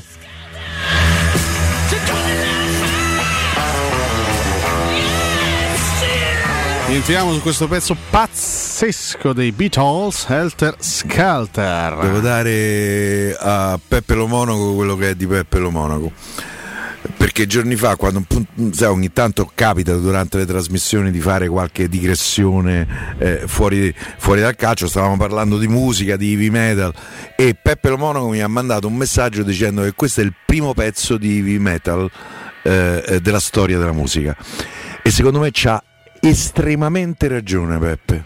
Questo è un pezzo dei 68, Beatles. Questi credo, sono i Beatles. Sono i Beatles, Beatles. Nati come boy band. Sì, sì. No? Senti, e poi diventati una pietra miliare dalla storia della musica. Perché io sono stuniano, ma i Beatles, chapeau. A questa canzone, no, si associa una storia particolarmente cruda e dura, no? Perché Helter Skelter diventò una sorta di grido di battaglia di Charles Manson, il noto criminale statunitense che poi fu protagonista. Satanista. Sì, con un delinquentone. Sì, sì, sì, con la sua setta fu protagonista, esatto, di alcuni delitti gravissimi, efferrati, tra cui quello di Sharon Tate, no? L'ex moglie di Roman Polanski. Parliamo di una storia agghiacciante che risale al 1969, tantissimi. I giovani sanno anni fa. Che è, ma documentate perché è una storia. Pure te, tu sei giovane. Sì, vabbè, insomma, giovane fino a un certo punto. Inizio ad avere qualche annetto anch'io. Lascia perdere, per favore. Poco fa mi hai detto una cosa per uccidermi, ma non è mio vero. Papà c'ha un anno meno di te, mi hai detto, capito? Cioè vabbè, la verità è un fatto di cronaca, insomma, appunto, quindi sei giovane. Va bene comunque, saluto Papannardo. Va bene, e fra l'altro volevo chiudere anche il discorso di prima con il discorso sulle coppe europee, anche su queste finali. Se andiamo a vedere negli ultimi 10 anni finali di Champions League ed Europa League, ci sono 3 squadre che hanno vinto più delle altre, che sono il Siviglia, il Real Madrid e il Chelsea, con 4 vittorie. Il Siviglia ha vinto 4, Chelsea 4. 4 vittorie, che il Chelsea negli ultimi 10 anni, quindi dalla stagione 2010-2011 ad oggi, ha vinto 2 volte la Champions League e 2 volte Europa League. Sì. Mentre il Real ha vinto sempre in Champions, quindi ha vinto 4 Champions League, il Siviglia ha vinto 4 Europa League. Il Chelsea, da questo punto di vista, Siviglia, esattamente. Poi abbiamo con 2 vittorie Barcellona, Atletico Madrid e Bayern, una vittoria a testa per Porto, Man United, Liverpool e Villarreal negli ultimi 10 anni. Manchester United che ha vinto Europa League con José Mourinho. Mentre pensa negli ultimi 20 anni, quindi dalla stagione 2000-2001 in poi, se analizziamo le finali di Coppa dei Campioni e di Coppa UEFA, la squadra che ha portato più trofei a casa è proprio il Siviglia, che ha vinto 6 volte Europa League. Poi abbiamo il Real Madrid con 5, poi abbiamo Barcellona-Chelsea con 4. E vabbè, era soltanto così una piccola chicca statistica per dire che sono il Chelsea. Infatti ieri si è rivisto anche Abramovic durante i festeggiamenti, in filino invecchiato, Roman Abramovic. E che passano solo per me, passano per tutti. Il Chelsea è una squadra che, tu l'hai vista l'ultima compagna di Abramovic? Immagino, insomma, non l'ho vista, ma immagino. Brutta, ne? Il Chelsea tutti gli anni parte senza grandissimi clamori. Non è che non viene mai. Ma vogliamo parlare della campagna acquisti dell'anno scorso? È vero, ha fatto una grande campagna acquisti, ma chi è che a inizio stagione dava il Chelsea come favorito per la vittoria della Champions? Il Chelsea non se lo fila praticamente mai nessuno all'inizio della stagione. Poi, gli ultimi 10 anni si è portato a casa 4 coppe. Poi, tra l'altro, loro hanno lavorato in maniera straordinaria nel settore giovanile. Voi tenete presente Boga. Jérémy Bogá, che è un giocatore che io mi prenderei di corsa. Io qualche dubbio ce l'ho, però insomma ottimo giocatore. Uno che il Chelsea ha detto no, vabbè, questo non ci serve. Pare un po' fracichello, insomma, nessuno. Ah, questo è un altro paio di maniche. Il giocatore non si può discutere. No, ti ricordi l'anno scorso che gol ci ha fatto? Sì. Ma la scorsa ha fatto una stagione strepitosa. Tra lui, Caputo e Berardi è veramente un tridente strepitoso, è vero. Ma Paro non lo prendo, no. Partiamo col discorso, Piero, sulla Serie A che sta nascendo. Ricordiamo anche il sondaggio di oggi, no? A parte la Roma con Mourinho, in Serie A chi ha fatto il colpaccio in panchina. Tra poco, fra l'altro, speciale solo sulla Roma, andremo a analizzare nome per nome. Con Piero voglio capire esattamente che fine faranno i giocatori che sono attualmente presenti. Ci proviamo a fare delle riflessioni, chiaramente. E poi il mercato è dinamico, capito? Sì, possono cambiare ovviamente le cose. Siamo soltanto a fine maggio. 342 7912 362. Continuate a mandarci le vostre note. Un po' prematuro il lamento di un ascoltatore che prima ancora non hanno comprato nessuno. Stava a maggio, amore mio. Ragazzi, con calma. Tra l'altro non c'è una lira in giro. Tu che sei un amante, Piero, delle trasferte, anche degli aneddoti, salutiamo anche Barbara. Aneddoti legati anche alle trasferte della Roma. Che trasferte sono? Empoli, Salerno e Venezia, che sono insomma le tre squadre, Empoli, Salernitana e Venezia, che sono tornate in Serie A per la stagione 21-22. Da un punto di vista estetico la più bella non può che essere Venezia. E devo dire che credo che lo stadio sia rimasto lo stesso, penso, sì, che sta su un isolotto. Io mi ricordo che noi ci arrivammo col motoscafo. Andare allo stadio col motoscafo credo che ti possa capitare soltanto a Venezia. Cioè, andare pure col vaporetto, quindi spendi meno. Noi però eravamo magari 5-6 colleghi, si prendeva il motoscafo, si divideva la spesa e poi i giornali la pagavano intera. Perché è così? Scusatemi, dissocio da questa cosa che ha detto Piero. No, però è così, c'è poco da fare. Per cui, tra l'altro, mi ricordo a Venezia è legato anche un altro episodio di un collega della Gazzetta non romano, che in precedenza faceva la Roma, che all'aeroporto di Venezia prese a panzate uno che diceva delle cose non proprio carine. A panzate, lui era piuttosto corpulento. Ti dico solo che in un ritiro non mi ricordo dove stavamo in ritiro, ma comunque fu ricoverato dopo una cena luculliana in cui si mangiò un capriolo, un campo de funghi. Campo de funghi. Empoli è una trasferta comoda, se vogliamo, perché Cesarea, 2 ore e mezzo. Sì, beh, Empoli ed è, se mi posso permettere di usare una parola che insomma è un piccolo miracolo sportivo, l'Empoli, ma non solo perché è una piccola città che ha una frequentazione con la Serie A ormai decennale e ha lanciato allenatori direi discretamente, ha cominciato bravi. Luciano Spalletti, per esempio, Maurizio Sarri è un altro, e oltretutto ha a un tiro di schioppo una realtà come la Fiorentina, una regione che in buona misura tifa Fiorentina, e te diventa più difficile. Però loro hanno una cultura del settore giornaliere straordinaria. Vincenzo Montella nasce lì, Totò Di Natale nasce lì, mi sto ascoltando un altro attaccante, Ciccio Tavano nasce lì, e poi ne hanno tirati fuori veramente tanti dei buoni giocatori. Salerno, devo dire, è una trasferta che abbiamo fatto forse 1 o 2 volte, credo soltanto nel 98-99, che poi la penultima volta, e c'è un pubblico anni 40 clamoroso, cioè veramente un pubblico che poi clamoroso. È il vero derby della campagna, no? Napoli Salernitana, quello è il vero derby. Ma la vende, lo dite, la Salernitana dovrebbe vendere, se no non si iscrive al campionato, è molto semplice. Quindi a tempo credo fino al 25 di giugno esattamente. Però insomma, se mi dici qual è la trasferta che vorresti rifare di più, ti dico Venezia, perché anche se a livello di risultati un 3-3 a Venezia, mi ricordo 2-2 no 3-3 no 2-2 finì la stagione 2001-2002, il doppio rigore, col doppio rigore è 2-2 sì, un altro avevo messo, vabbè. Andiamo sotto 2-0 contro il Venezia, già lì la Roma ha perso lo scudetto, purtroppo sì. Dammi qui 2 punti, ho vinto lo scudetto, purtroppo sì, purtroppo. Tra l'altro stava perdendo, arbitro chi era? Collina? Possibile? Collina, sì. Collina due calci di rigore, uno c'era secondo me abbastanza solare, c'erano tutte e due, secondo c'erano tutte e due, se no Collina non te li dava, guarda, non faceva ricali a nessuno Collina.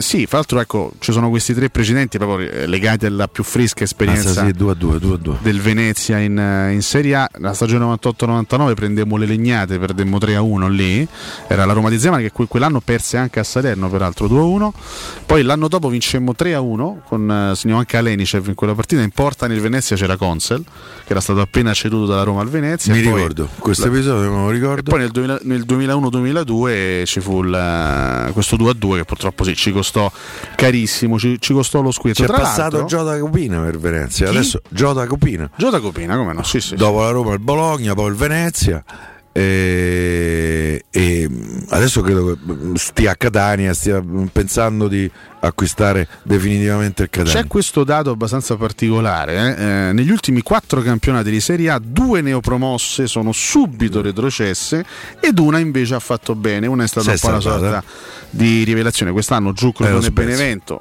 la rivelazione è stato lo Spezia, 2 anni fa Lecce e Brescia tornarono subito in Serie B, la rivelazione fu il Verona assolutamente con Juric, 3 anni fa stagione 18-19 giù Empoli e Frosinone, la rivelazione fu il Parma di D'Aversa che si confermò in Serie A, 4 stagioni fa 17-18 giù Verona e Benevento, la rivelazione fu la Spal di Semplice che portò a casa la salvezza. Infatti la domanda sorge spontanea, no? L'Empoli di Dionisi, la Salernitana di Castori e Venezia di Zanetti, chi può essere, diciamo, chi rischia maggiormente di tornare giù e chi invece ha maggiori possibilità di essere un po' la rivelazione del campionato? Probabilmente l'Empoli per il dominio anche che ha esercitato sull'ultimo torneo di Serie B, almeno in partenza può essere più. Però è vero che il Benevento di Inzaghi aveva dominato completamente la Serie B dell'anno scorso, alla fine la rivelazione è stato lo Spezia che invece ha ottenuto la promozione soltanto attraverso il playoff nella finale col Frosinone, quindi è sempre un discorso anche di impatto, poi mercato, la Serie A è un altro mondo, no, il mercato, come te muovi sul mercato, se prendi 2-3 giocatori giusti, se gli sbagli ritorni giù. Perché no, di Dionisi si parla molto bene, ma si parla molto bene, devo dire, anche di Paolo Zanetti. Io devo dire che però Castori è già diverso, perché è un allenatore su chi ha fatto il miglior colpo. Juric al Torino. Beh, caspita. Perché per il Torino Juric in questi 2 anni, ovvero 2 o 3 anni. Due ha fatto un lavoro straordinario. Sì, sì, non c'è dubbio. Personaggio un po' fumantino. Sì, non è proprio l'ideale per quanto mi riguarda, però. Subito grande cagata, hai detto. Però c'è uno che c'ha un po' sto carattere difficilmente però abbastanza diretto, no? Molto, direi un filino diretto, no, diciamo. Tornando agli allenatori, io credo che se il sondaggio ci dirà che Spalletti è quello più votato, ci sono 2 coppie che potrebbero esplodere da un momento all'altro, esatto, è quello che stavo per dire. Juric, Cairo, Spalletti De Laurentiis. Spalletti De Laurentiis, sì, può succedere dopo un quarto d'ora se mandano a quel paese, per cui staremo a vedere. Sì, c'è anche la possibilità dell'Otito Mihajlovic, però bisogna capire se Mihajlovic effettivamente andrà alla Lazio, perché poi lì c'è anche il discorso di Sarri. Sarri sarebbe un altro gran bel colpo, va detto con grandissima onestà. Assolutamente sì. Che comunque l'allenatore secondo me non si discute. Poi fa il certifo per Tottenham che se lo prenda, perché per la Lazio rimarrebbero. Altro, ci sono anche altri allenatori che rischiano di restare a piedi, allenatori anche piuttosto quotati all'estero come Espirito Santo che ha lasciato il Wolverhampton, il campione di Francia Christophe Galtier che ha lasciato il Lille e non si sa per in questo momento con quale scopo, con quale obiettivo di crescita. C'è lo stesso Rudi Garcia che ha lasciato il Lione, sostituito da Peter Bosch, nuovo allenatore del Lione, una batteria. E poi bisogna capire se Conte effettivamente salterà sulla panchina del Real al posto di Zidane, che è un altro allenatore che è rimasto lì a Real. Chi ci va? Conte sembra quello più con le maggiori possibilità in secondo me momento. Quando ha salutato l'Inter Conte già sapeva se no può pure rimanere e prendere una buona uscita da 7 milioni e mezzo che se ci danno a noi, no? Come stiamo sotto i pari, lo so, però se il Real in questo momento se non prende Conte tra quelli a disposizione che di grandissimi allenatori, chi è rimasto? Non ne sono rimasti tantissimi a disposizione, perché Allegri si è accasato alla Juventus. Sì, Galtier, ma insomma Galtier ha fatto un gran campionato in Francia. Un conto è Lille, un conto è Real Madrid. Portarono nella realtà del Real Madrid è una bella scommessa, quindi Conte mi sembra quello con più possibilità, onestamente, oggettivamente. Flick va alla nazionale tedesca, sostituto di Löw al termine degli europei. Germania sono tutti a posto, a parte il Wolfsburg che credo debba ancora trovare il nuovo tecnico, tra le squadre top, ma tutte le altre sono piazzate. C'è da Guidolin al Real Madrid. Sai, a me era un allenatore che non mi dispiaceva. Allenatore formidabile, cioè, ha fatto grandissime solo cose. Solo che dal punto di vista caratteriale di personalità era uno che andava in paranoia a Udine. Pensa se veniva a Roma, avevano ricoverato. Ma Mazzarri perché è così poco quotato in Italia? Io pure, questa è una cosa, per carità, non è il mio allenatore ideale. Però è un ottimo allenatore. Ragazzi, la storia dei Mazzarri. Oh, ma ha portato il Torino al settimo posto. Ma la regina salvata da -9. Sì, però la regina già proprio la regina, magari stiamo parlando di una cosa successa 15 anni fa, ma 2 anni fa ha portato questo Torino con la rosa attuale al settimo posto, a 3 punti dall'Atalanta. A Napoli ha vinto. Ha vinto una Coppa Italia. La Sampdoria ha fatto bene, che evidentemente il famoso appeal, no? Evidentemente secondo me lui physique du goal. Forse lui secondo me sbaglia pure, che lui è uno che si propone, anche se dice il contrario. Sì, e allora lì a quel punto ha poca capacità di contrattazione. Però insomma non è che non c'è, ci pure Giampaolo rimasto a spasso, tu dici meglio. Buonasera. Buonasera. Ho chiamato Lotito. Detto... E poi c'è il nostro amico Liverani. C'è Liverani. No, Liverani motivi. Non viene da un paio di esperienze. Se starà a mangiare supplì. Importante è quello. L'importante è che c'è una tasca piena di supplì. Poi una panchina prima o poi si trova, prima o poi si trova una panchina, non ti preoccupa. Per certo Giampaolo alla Lazio non sarebbe male. No, tenderei a escluderlo. Però vedi, ecco, facciamo un attimo un quadro, poi andiamo in pausa perché sono le 15:26. Ricordiamo quelle che sono le nuove panchine in Serie A. Sono tante. Fiorentina Gattuso, Inter Inzaghi, Juventus Allegri, Napoli Spalletti, Roma Mourinho e Torino Juric. Al momento sono le nuove, quelle ufficiali. Poi ci sono al momento le panchine confermate in attesa poi di eventuali colpi di scena. Atalanta Gasperini, Bologna Mihailovic, anche se bisogna vedere, Cagliari Semplici, bisogna vedere, Empoli Dionisi, Genoa Ballardini, se sa mai con Preziosi, Milan Pioli, Salernitana Castori, Spezia Italiano, Udinese Gotti e Venezia Zanetti. Ci sono 4 panchine che sono vuote al momento, e sono la panchina della Lazio, quella della Sampdoria, cambiano tutte queste, quella del Sassuolo e quella del Verona. Sono 4 panchine vuote. Sai Alessio, al momento, il nuovo studio che mi devi fare? Te lo faccio con le 4 vuote sono già 10 le panchine che cambiano. Quante volte in passato c'è stato un ricambio di allenatori come in questa stagione? Sai, credo quasi mai. Io a memoria ti dico mai. Cioè sono 10, più del 50%. Tantissimo. E c'è il rischio Bologna che Mihailovic vada via, per esempio, e già diventano 11. C'è il rischio, un'altra di quelle.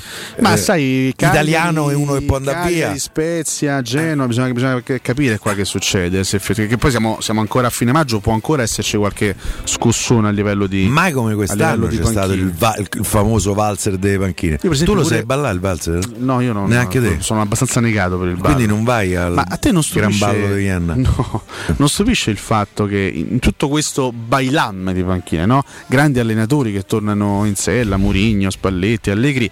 Non ti stupisce il fatto che il Milan decida di restare, con tutto rispetto per un grande professionista, però con Pioli, senza magari cercare di fare un salto in avanti, no, con un allenatore un po' più. Ma avrebbe stupito il contrario.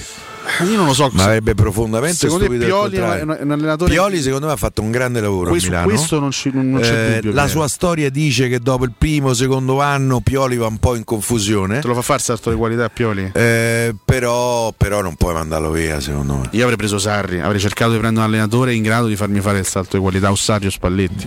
Fossi stata una dirigenza del Milan, avrei cercato di compiere quel salto in avanti. Sì, per carità, ha fatto un grande lavoro Pioli, però l'avrebbero capito un po'. La sua carriera secondo me dice che, tra l'altro, fra gli allenatori liberi non bisogna comunque dimenticare un certo Claudio Ranieri, che è comunque uno che com'è?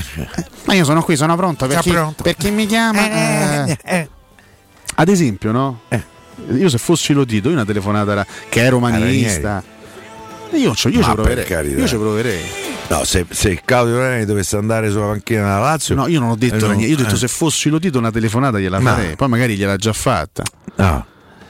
Perché pensi che i tifosi laziali sarebbero scontenti di Ranieri? Guarda, secondo me dopo sta figura che ha fatto con Inzaghi e ancora peggiore l'ha fatta Inzaghi. Io, se fossi stato un tifoso dell'altra sponda, non l'avrei mai perdonato a Inzaghi il suo comportamento in questa vicenda, e capisco il veleno dei tifosi della Lazio nei confronti io un po' meno. No, io capisco. Non me poi di rimango e la mattina dopo mi dici me ne vado. Non si può fare, soprattutto perché c'hai una storia di 22 anni con la Lazio, e hai veramente dato una coltellata alla gente che ha creduto in te. E secondo me la dignità non ha prezzo, e Simone Inzaghi in questa vicenda la dignità ha dimostrato che non gliene frega niente, che non ce l'ha. Per cui secondo me lo dito per recuperare da questa situazione ai limiti del grottesco c'è una possibilità sola: Maurizio Sarri. Tutto il resto diventa seconda scelta, sicuramente diventa una seconda scelta, ecco, sì, la giusta definizione. Diciamo che tra i top prendibili è chiaro che la Lazio non penso che possa prendere Zidane, no? Quindi tra i top prendibili, o Conte, tra i top prendibili Sarri è sicuramente l'allenatore. Tra l'altro va considerato che Sarri per questa prima stagione lui prende una buona uscita, chiamiamolo così, di 2,5 milioni dalla Juventus, che non esercita l'opzione per il rinnovo del contratto di Sarri. Sarri secondo me ha 3,5 più premi, firma e non fa il piottaro, quello che hai sempre fatto in tutta la tua presidenza. 15:30, tra poco ci addentriamo nel discorso Roma, nome per nome cerchiamo di capire quale sarà il destino degli attuali componenti della rosa giallorossa. Continuate a mandarci note audio al 342 792 362, siamo qui e saremo qui fino alle 17 sui 92.7 di Tele Radio Stereo. Tra poco.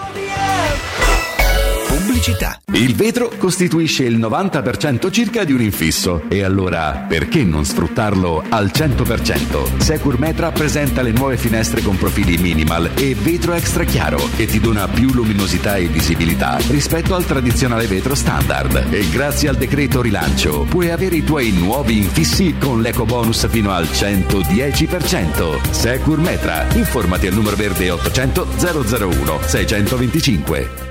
Stai cercando il tuo nuovo veicolo commerciale in pronta consegna? CarPoint Volkswagen ti offre oltre 60 mezzi disponibili tra furgoni, minivan, autotelai e combi. Con il leasing Volkswagen, Caddy Cargo può essere tuo a partire da €190 al mese, con tagliandi e garanzia estesa inclusi. Non fermare la tua attività. Vai su carpoint.it, scopri le offerte e scegli il tuo nuovo veicolo commerciale Volkswagen, la soluzione migliore per il tuo business. Nel centro di Ostia, in una zona commerciale ad alta percorrenza, la società SIPA dispone di negozi di varie metrature, locali liberi e disponibili da subito, adatti a qualsiasi tipo di attività, in una posizione privilegiata e centrale. La zona signorile, la collocazione commerciale e gli ampi parcheggi nei pressi rendono questo immobile un ottimo investimento. Per qualsiasi informazione rivolgetevi al 345 713 5407 e visitate il sito www.keycult.com. SIPA SRL è una società del gruppo Edoardo Caltagirone. Le chiavi della tua nuova casa senza costi di intermediazione. Quando Roma brucia, Nerone placa le sue fiamme. Nerone, l'amaro di Roma. Un gran liquore che racchiude in sé millenni di storia, arte e civiltà. Asciutto al palato, dal gusto pieno, che regala intense sensazioni. A Roma nasce Nerone, un incendio di sapore.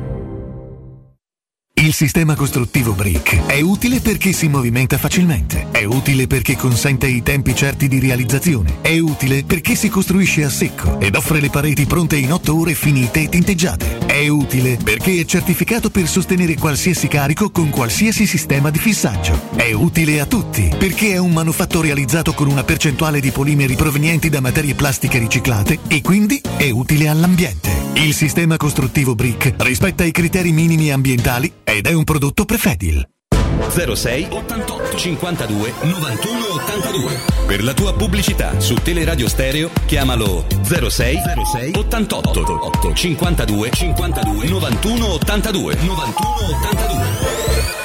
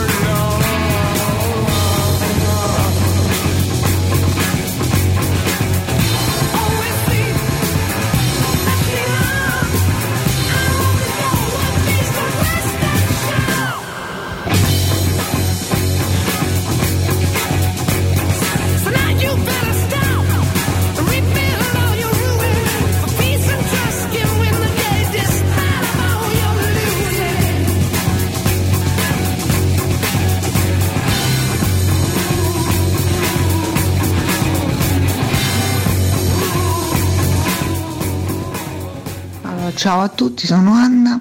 Volevo dire a Piero che ieri anche io e mio marito abbiamo festeggiato al gol della Roma Primavera, soprattutto come dici te e Piero contro la Juve al 95esimo.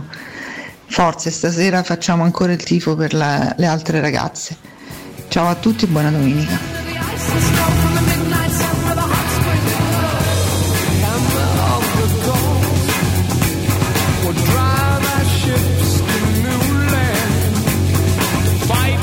Ah Piero, stiamo a maggio sì, però mo c'è sta l'europeo, quindi non si può comprare nessuno di quelle nazionali, quindi vuol dire che i più forti ne puoi comprare, si intesbrichi in questi ultimi 4-5 giorni. Quindi fino a tutto giugno, inizio luglio, non potrai più pigliare nessuno di questi. Qua ne pigliamo questi giocatori forti?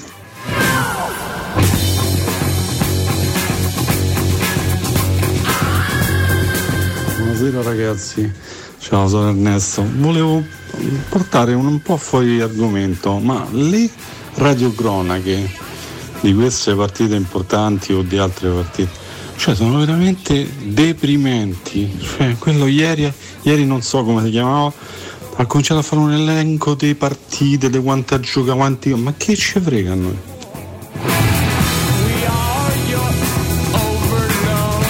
Ciao e buona domenica. Sono d'accordo con voi su Guidolin e Mazzarri, secondo me due allenatori assolutamente sottovalutati.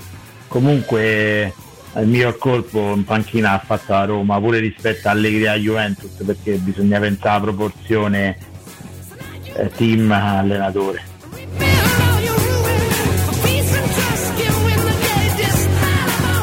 Io sono d'accordo con Nardo, secondo me Pioli fa come Di Francesca a Roma. Raga, vi faccio una domanda, sono 12 anni che Guardiola partecipa alla Champions League con la squadra nettamente più forte di quella degli avversari e sono 12 anni che pia sistematicamente la sveglia da chiunque, ma 12 anni di Champions League fatte da Ranieri con la squadra di quelle squadre che ha allenato Guardiola, ma quante Champions League avrebbe vinto Ranieri? Guardiola, il re dei perdenti e la sua filosofia soprattutto.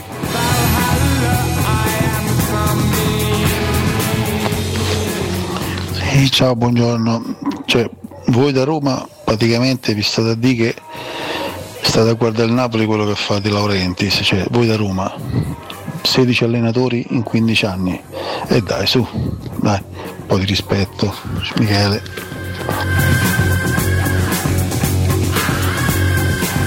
Ma Piero, ma quale Sarri? Guarda che mo lo titoli via Bielsa.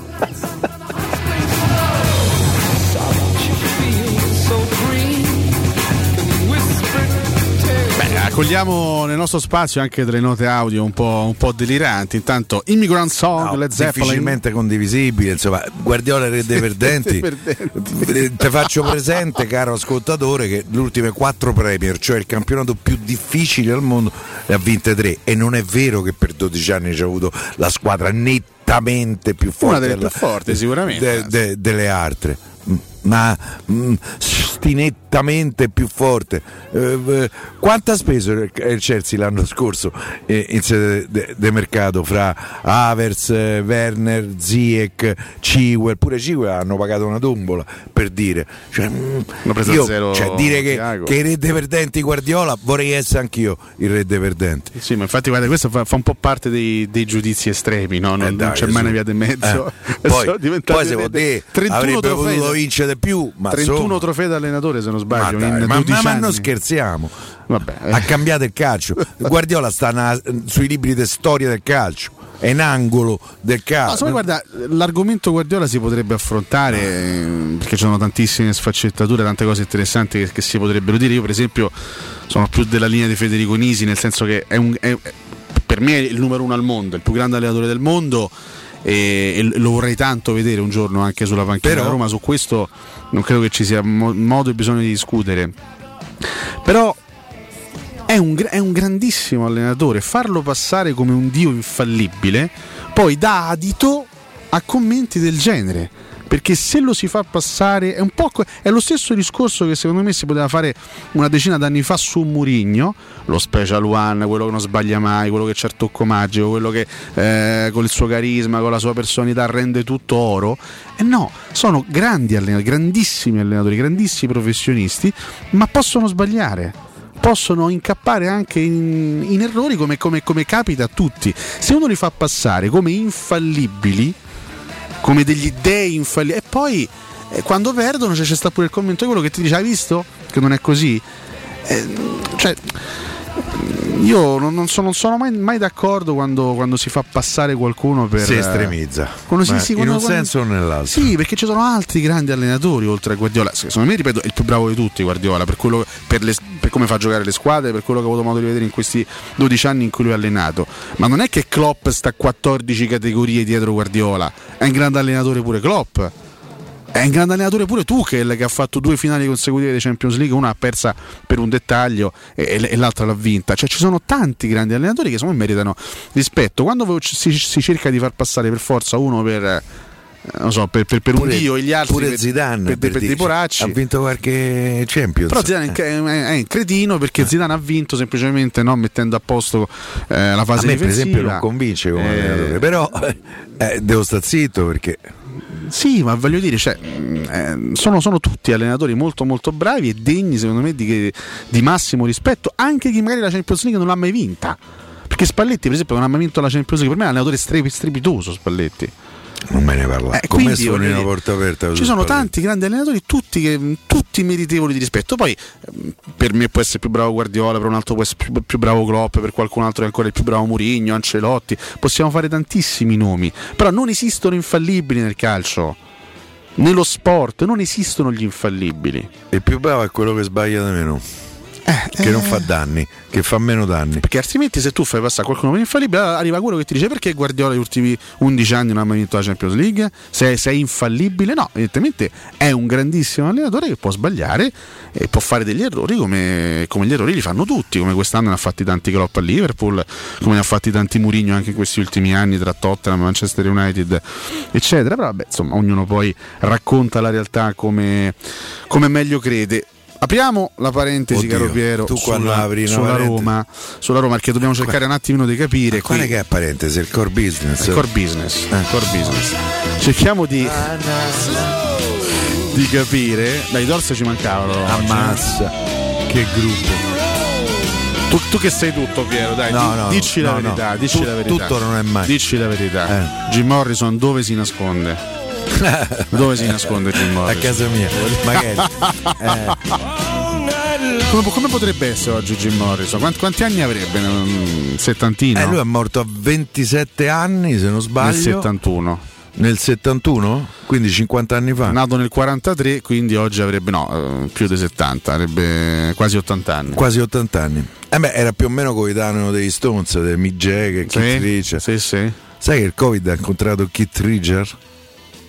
Si è suicidato il Covid.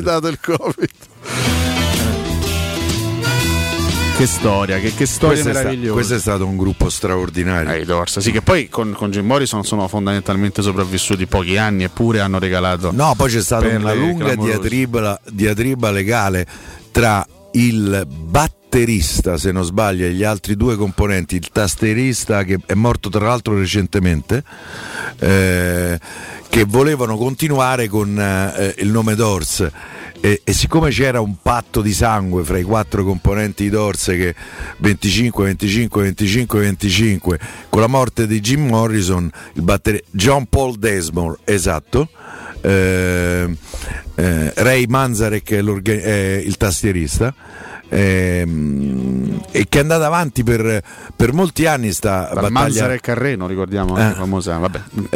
Questa diatriba. Desmond ci ha fatto un libro su questa vicenda che ho letto, molto molto interessante, e che lui si opponeva al fatto che Krieger, il chitarrista, e Manzarek, il tastierista, continuassero a suonare sfruttando il brand Doors. E alla fine credo che l'abbia vinta. L'ha vinta questa vicenda legale. Insieme a Desmond c'era la famiglia di Morrison. Però questo è stato un gruppo Tra l'altro è durato pochissimo. Ma cioè, un giorno vi prometto, anche magari nelle prossime settimane, magari sfrutteremo un momento di pausa, in cui magari ci sarà poco di cui parlare tra mercato europeo, eccetera, eccetera. Venice Beach. Stileremo con Piero. Ci sei mai stato a Venice Beach? No, che figurati. Los Angeles. Io a Marina San Nicola, quindi figurati. Lì te poi divertivo, sì. Infatti mi sa che, vabbè, vedremo. Stileremo la classifica delle 20 rock band più grandi di tutti i tempi, secondo Piero Torri. Partiamo dal 20° posto sino ad arrivare al primo. No, la faccio. Come la fai? 20 sono troppe. 10? Rifacciamo 10? Poi ne rimane fuori qualcuna importante. Quindi, guarda, ti lascio anche il tempo e il modo di studiartela questa top 20. Devo scrivere. La devi scrivere. Quindi dalla prima all'ultima, con campo che ci mette le canzoni, con un campo sotto che ci mette le basi. Che spettacolo. Sai che viene fuori un puntatone? Le prime 4 ce l'ho, però. Vabbè, non essere troppo frettoloso, e poi magari qualcosa ti perdi. No, i primi 4 sei primi. Rock band sono state tante, Piero, tra le più grandi del mondo sono state veramente tante. È difficile anche lì stabilire la classifica. Beh, qualcuno ne è stata più grande. Beatles, Rolling Stones, le Zeppelin, Pink Floyd, esempio, nelle mie prime 4, i Queen, gli Who. Anzi, diciamo le prime 5, con i Beatles e le prime 5 ce n'ho. Poi ci sono gli Stones, i Doors, le Zeppelin e Pink Floyd. Niente, me lascia fuori i Queen, mannaggia. Sì, per me i Queen. Quindi non erano una rock band i Queen? Sì, se vuoi erano una rock. Bravi. Di un'epoca barattolosa, questa è la definizione di campo, sì. Era una rock band di un'epoca barattolosa. Vabbè. Lo so, per esempio Francesco mi sta suggerendo per Interfono, si dice così? Interfono. Come rock band Crosby, Still, Nash e Young. Però ecco, lì faccio un po' fatica a dire che è una rock band, fermo restando che i loro, gli Allman Brothers, per dire. Qui entriamo nel campo dei gusti. Allora io ci metto sempre nella top 5, ci metto sempre Dire Straits, ma quelli sono gusti personali. Poi che entriamo nei gusti personali. Poi voglio dire, io non ho messo gli street band che suona Bruce, con Bruce, ma voglio dire, quella è un'altra. Sono straordinari, anzi no, mi sa che ce la metto. Però Crosby, Still, Nash e Young come rock band faccio un po' fatica, fermo restando che, per carità, ma anche The Band, che ha suonato con Bob Dylan per tantissimi anni, voglio dire, c'ha ragione Francesco. Io uno dei dischi che amo di più in assoluto è For Wall Street con Crosby, Still, Nash e Young, che è un disco. Mi trovi 49 Bye Bye e la metti con Stephen Stills da solo al pianoforte, che la fa in maniera che io mi sento male, io piango quando sento questo pezzo. Ma tu hai aperto sta cosa, lo so, infatti ho sbagliato io. Per esempio Neil Young ha fatto dei dischi, ma che stiamo scherzando? Per esempio un disco poco forse conosciuto di Neil Young rispetto ad altri è On The Beach, da non confondere con Paul Young, che era un altro, un altro genere, che pure insomma Paul Young, caspita, mica male. On The Beach è un disco di Neil Young straordinario, c'è anche Ashley Young, ma quella è un giocatore, per cui ragazzi, io, se la mia generazione ci ha avuto una fortuna, sto pezzo è di una bellezza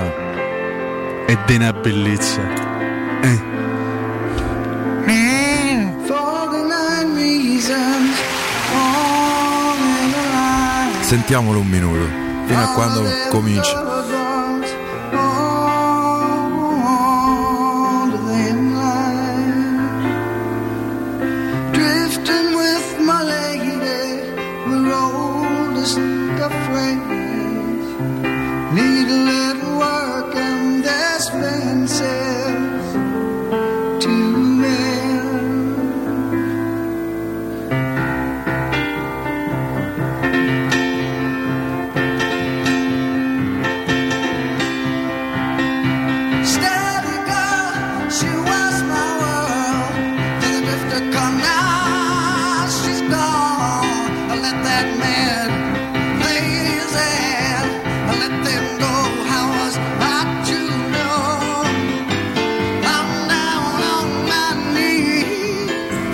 Io vengo insultato da campo perché nella mia classifica delle rock band migliori ci metto i Queen. Non abbiamo citato i Genesis, allora i Queen. Jethro Tull.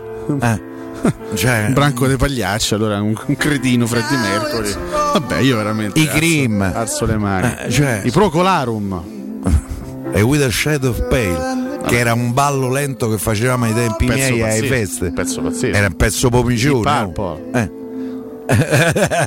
sì, è vero, era un pezzo popicione quello là. Ragazzi, cioè, credo che abbracciavi e speravi di trovare una risposta che spesso era positiva, e andavi dietro la tenda, capito? Ai tempi miei, alle feste dentro le case, capito? Tanti anni fa, anni 70. Sto pezzo è di una bellezza. Ragazzi, se apriamo il capitolo del rock anni 70, qua non se ne esce più, E questo fa parte di Four Way Street, che è un doppio album che è un capolavoro, cioè non... Io credo che il primo disco in vinile, il doppio vinile che c'avevo, credo di averlo sostanzialmente consumato. Me se sciolto sul piatto. Sì, per esempio un'altra rock band, ne abbiamo parlato spesso anche qualche settimana fa, un'altra rock band per me molto sottovalutata. Questo è il mercato da Roma, no? Stavamo facendo. Sì. Poi adesso ci andiamo. Solo, forse è un po' sottovalutata perché si inserisce magari in un momento storico, in un'epoca storica magari successiva, sono gli Aerosmith. Sono strepitosi gli Aerosmith, ma veramente fantastici. Anche lì un frontman ACDC, ragazzi. I Foo Fighters, per esempio, è un altro gruppo, no? Un altro bel gruppo. Se andiamo però, verso gli anni 90, ripeto, possiamo nominare la mia generazione, che adesso c'ha i capelli bianchi. Se ci ha avuto una fortuna, è stata quella di essere cresciuta con una rivoluzione musicale che non ci ha avuto precedenti e che non ci ha avuto eredi. Negli anni 60-70 è successo il finimondo dal punto di vista, anzi anche gli anni 50, se vogliamo, da Elvis, per esempio, da Elvis in poi, dai. Non abbiamo citato Elvis, ma Chuck Berry non abbiamo, ma quanti non abbiamo citati, cioè, no? Ma io, se vuoi, arrivo pure a di Stevie Wonder, capito? Che è stato David Bowie, Ray Charles, cioè, David Bowie. Leggende assolute, ma torniamo a parlare delle cose di casa Roma, altrimenti. Chi prenderesti per la Roma di questi? Per comporre un eventuale inno, diciamo, beh, insomma, l'inno a Roma, insomma, non è male. Direi che è proprio bello. No, dico, per comporre un inno magari straniero, cioè in lingua straniera, no? Sempre dedicato però alla Roma. Tu chi sceglieresti? Bruce Springsteen. Bruce, sì. Si potrebbe fare in qualche modo, si potrebbe. Secondo me, se era nata a Roma, era da Roma Bruce. Allora, ragazzo faceva il surfista e giocava a baseball. È vero. E rimorchiava con una chitarra, ti metti là. Vabbè, sempre stato pure un bel ragazzo, insomma. Non gli è mancato il physique du roll. No, poi insomma c'è avuto un certo successo. Direi proprio di sì. Caro Piero, allora, a sto punto noi dobbiamo andare dritti sull'argomento. Io partirei proprio dai portieri, anche se siamo vicini alla pausa, però insomma abbiamo tempo e modo di farlo, perché la Roma c'ha in organico 3 portieri, anche di più. Sono in questo momento la Roma c'ha Paolo Lopez, che comunque fino ad agosto sarà indisponibile, Fusato e c'è il rientrante Olsen. Robin Olsen. Sì, è vero, perché Mirante e Farelli vanno in scadenza. Sì, Mirante e Farelli li salutiamo. E qui tanto sicuramente un portiere titolare va preso. Fusato secondo te ha possibilità di restare come secondo? Per me possono rimanere tutte e due a giocarsi l'eventuale posto di 12º alle spalle del titolare. La Roma deve prendere un titolare. Paolo Lopez si è rotto, si è allussato una spalla, è stato operato prima di fine gennaio, inizio settembre non starà a posto. Un portiere che si fa male alla spalla è un portiere che secondo me ci metterà più del tempo prevedibile. È anche difficile piazzarlo sul mercato. Quindi la Roma deve prendere un titolare. Ed è in attesa di capire se c'è la possibilità, anche da un punto di vista del budget, di poter prendere uno dei due fra Gollini e Musso, secondo me. Io so che Gollini è stato sicuramente chiesto all'Atalanta, la risposta è stata 22, in fila per 2 con il resto dei 4, 22 milioni, e credo che l'Udinese abbia chiesto di più per Musso. Se le cifre sono quelle e non succede niente da un punto di vista delle cessioni, cioè che ti si materializzano una serie di cessioni che portano 50 milioni a Trigoria, penso a Florenzi, penso a Kluivert, penso a Under, penso allo stesso Olsen, penso a Zonzi, che oggi il presidente del Rennes ci ha fatto sapere che il Porpo vuole, e noi lo lasciamo presidente il Porpo Olvec, che dice che è il metronomo del Rennes, auguri, voglio dire, Rennes che tra l'altro sarà impegnato in conference. In conference, io già immagino la situazione che succederà.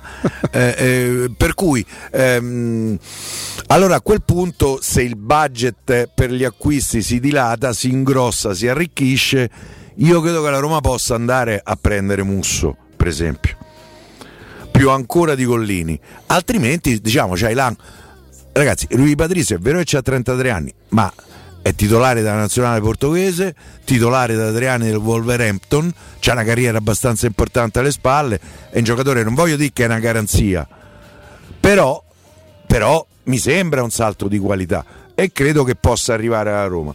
Poi ogni tanto sento da svariate fonti di mercato, ma c'è Donnarumma a parametro zero. Sì, è vero, è a parametro zero, ma non ha firmato a 8 milioni offerti dal Milan. 8 milioni sono 15 lordi, gli devi fare un contratto di 5 anni a uno come Donnarumma, anche se probabilmente Raiola punterà a un contratto più breve, perché prima scade e più incassa, no? Perché con i vari rinnovi o eventuali altri trasferimenti, io credo logicamente, per i numeri che ci ha detto anche l'ultimo comunicato finanziario della Roma, la Roma non lo può prendere Donnarumma, fermo restando che c'è da fare un'altra valutazione. Se io prendo Donnarumma oggi, diciamo a 10 milioni comprendendo le commissioni, gli faccio 4 anni di contratto, sono 80 lordi, 70 lordi facciamo. Io Donnarumma fra 2-3 anni lo posso rivendere a 50, 60, 70, 80. Questa realtà, sì. C'è anche questo aspetto che non va sottovalutato da un punto di vista imprenditoriale. Io prendo un giocatore a costo zero di cartellino che fra 2 anni, 3 anni posso vendere a 80 milioni. Che sono totale plusvalenza e 80 cammelloni che mi metto in cassa. È una valutazione che va fatta. Mi si dirà, ma dal punto di vista Donnarumma perché deve venire qui a fare la Conference League, visto che lui... Donnarumma non ha mai giocato una partita dei Champions? Ancora no, è vero. E io credo che lui ce l'abbia questa ambizione. Allora di fronte si parla che Minone Raiolone, ma che se magna Minone, si è andato recentemente a Barcellona sulle Ramblas a discutere con il Barcellona di Donnarumma. Io credo che se ci sta il Barcellona con tutti i debiti che c'ha, ma lo prende a zero e lo paga, gli dà l'ingaggio. E credo che Barcellona, chi c'ha adesso un Barcellona? Che non mi sembra, sì, un buon portiere. Io credo che possano decidere di investire su Donnarumma. Tra l'altro investì, il cartellino costa zero.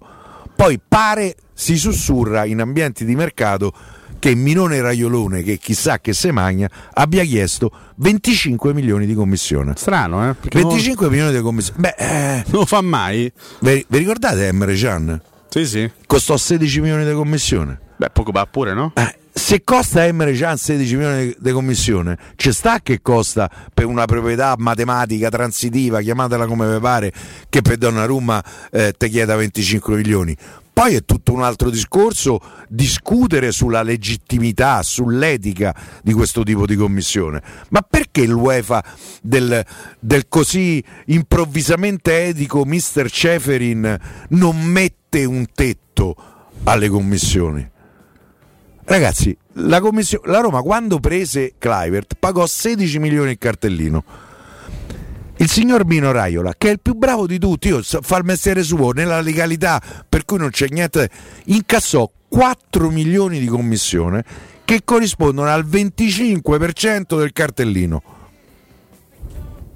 È possibile? È plausibile una cosa del genere? Secondo me no. E lui adesso finché Donnarumma vale 100 milioni, voglio il 25%, 25 milioni. Ma se può fare? Come possono perché le squadre non si inalberano di fronte a queste vicende? È un giocatore, ma un giocatore pure buono con 20 milioni. In certi casi secondo me i club, è un quinto del Monteghiaccio, dovrebbero fare qualcosa ovviamente, anziché magari riunirsi per inventarsi cose sciocche tipo la Superlega, dovrebbero cercare un pochettino di trovare delle soluzioni, dei rimedi per evitare che i procuratori diventino sempre più padroni del calcio.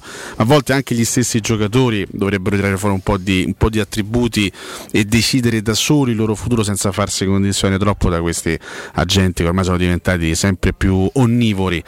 Sono le 16 e un minuto, dobbiamo fermarci Piero per il break, tra pochissimo torniamo e chiaramente ripartiamo anche dalla difesa, analizziamo reparto per reparto, nome per nome. Le mire del portiere per ora.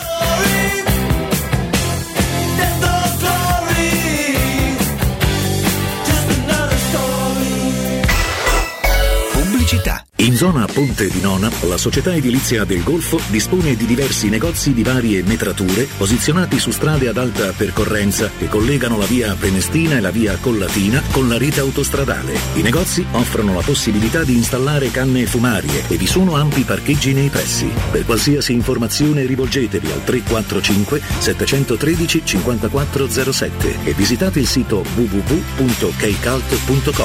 Edilizia del Golfo SRL è una società del gruppo Edoardo Caltagirone. Le chiavi della tua nuova casa senza costi di intermediazione. Amore, stasera ho voglia di pesce. Prepara le reti, fissa la randa, fissa i mulinelli, arma la fiocina. Ma tesoro, tutta questa fatica. Al pesce ci pensa Eurosurgelati Italia. Eurosurgelati Italia. Qualità, freschezza e convenienza. Le prelibatezze del mare lavorate e surgelate direttamente sui pescherecci. Piatti e sughi pronti, pizze e fritti, contorni, gelati e dolci. Eurosurgelati Italia. 100 punti vendita in tutto il Lazio. Cerca il negozio più vicino a te su eurosurgelati.it. Vorresti sostituire le tue vecchie finestre con dei nuovi serramenti in PVC a risparmio energetico senza dover spendere una fortuna? Dai Nova Serramenti, fabbrica infissi in PVC e porte blindate, puoi avere i nuovi infissi a metà prezzo, anche a rate con finanziamento a tasso zero. Basta cedere il tuo ecobonus statale ed ottenere uno sconto in fattura di pari importo, grazie al quale risparmierai subito il 50%. Chiama subito Innova Serramenti all'800 300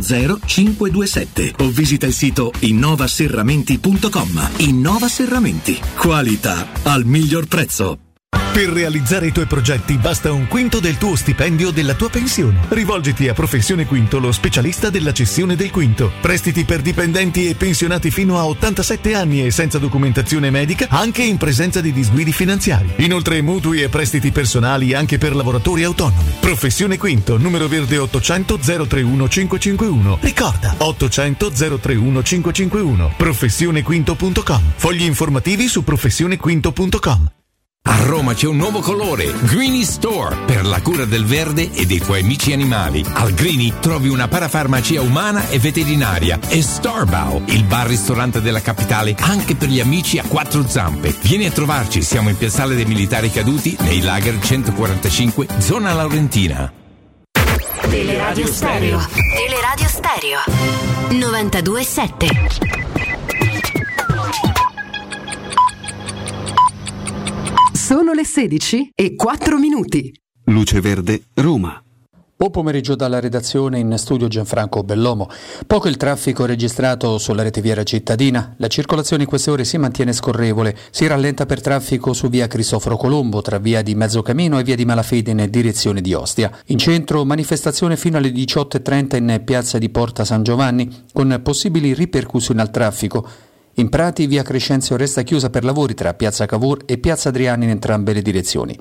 Per il trasporto pubblico ricordiamo che per tutta la giornata di oggi la metro C resta chiusa sull'intero percorso a seguito dei lavori di completamento della tratta Colosseo San Giovanni. Un servizio sostitutivo con autobus effettua le stesse fermate della metro nella tratta interrotta. E per i dettagli di queste e altre notizie potete consultare il sito roma.luceverde.it. È tutto per il momento e grazie per l'ascolto. Un servizio a cura dell'ACI e della Polizia Locale di Roma Capitale. Teleradio Stereo 92.7.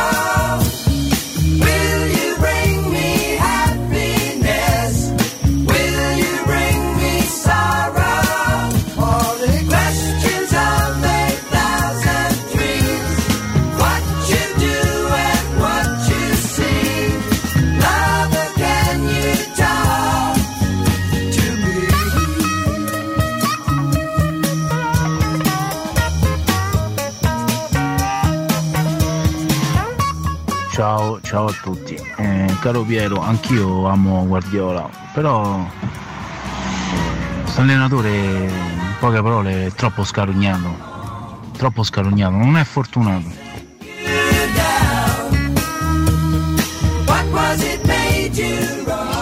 Buonasera ragazzi, Fabrizio del Testaccio, io vi seguo dai tempi dei Pepi.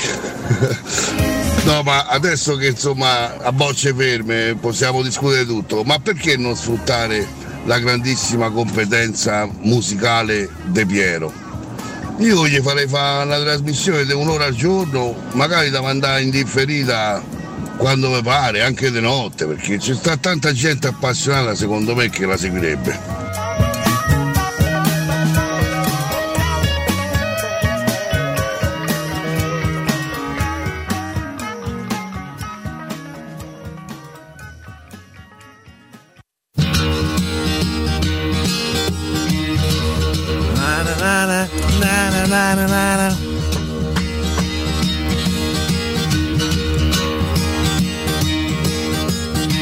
Torniamo? Ci siamo. Io sono d'accordissimo alla proposta dell'ascoltatore, d'accordissimo. No, però secondo me si potrebbe magari immaginare, pensare una trasmissione in cui unire sport e musica, magari trovando di volta in volta qualche sportivo che ci fa la loro che ci fa la sua ci spiega le sue preferenze musicali. Secondo me non è facile, perché poi insomma no, però però perché no? Uniamo, no, insomma, poi due mondi un po' distanti. Per esempio, insomma, molto più esperto di musica di me è Federico Nisi, anche perché è aiutato da una memoria assolutamente straordinaria, e quindi io invece sto verso il rincoglionimento senile, però perché no? Tu come hai detto prima, si potrebbe pensare di volta in volta di fare una settimana con i nostri stacchi musicali dedicati a un gruppo, a un cantante, a un cantautore, in modo da presentare un quadro più completo di un gruppo, di un cantautore, che poi pure in Italia, insomma, ci abbiamo avuto qualcuno bravuccio. Direi proprio di sì. Tra l'altro, come tu giustamente hai ricordato prima, tu sei stato comunque, fai parte di quella generazione che è stata testimone della vera esplosione della grande musica, insomma, tra gli anni 60 e 70, quindi altro che ricoglionimento. Io puoi parlare con grande cognizione. Un ricordo nitidissimo della prima volta che vidi Lucio Battisti sul palco di Sanremo, non so che anno era, credo anni 60, che cantava Un'avventura, lui che si presenta con un foulard, un'avventura, e da lì è partita la straordinaria carriera di Lucio Battisti, che adesso poi ci ha salutato con largo anticipo, purtroppo, però è rimasto, per me ha fatto tantissima bella musica insieme a Mogol.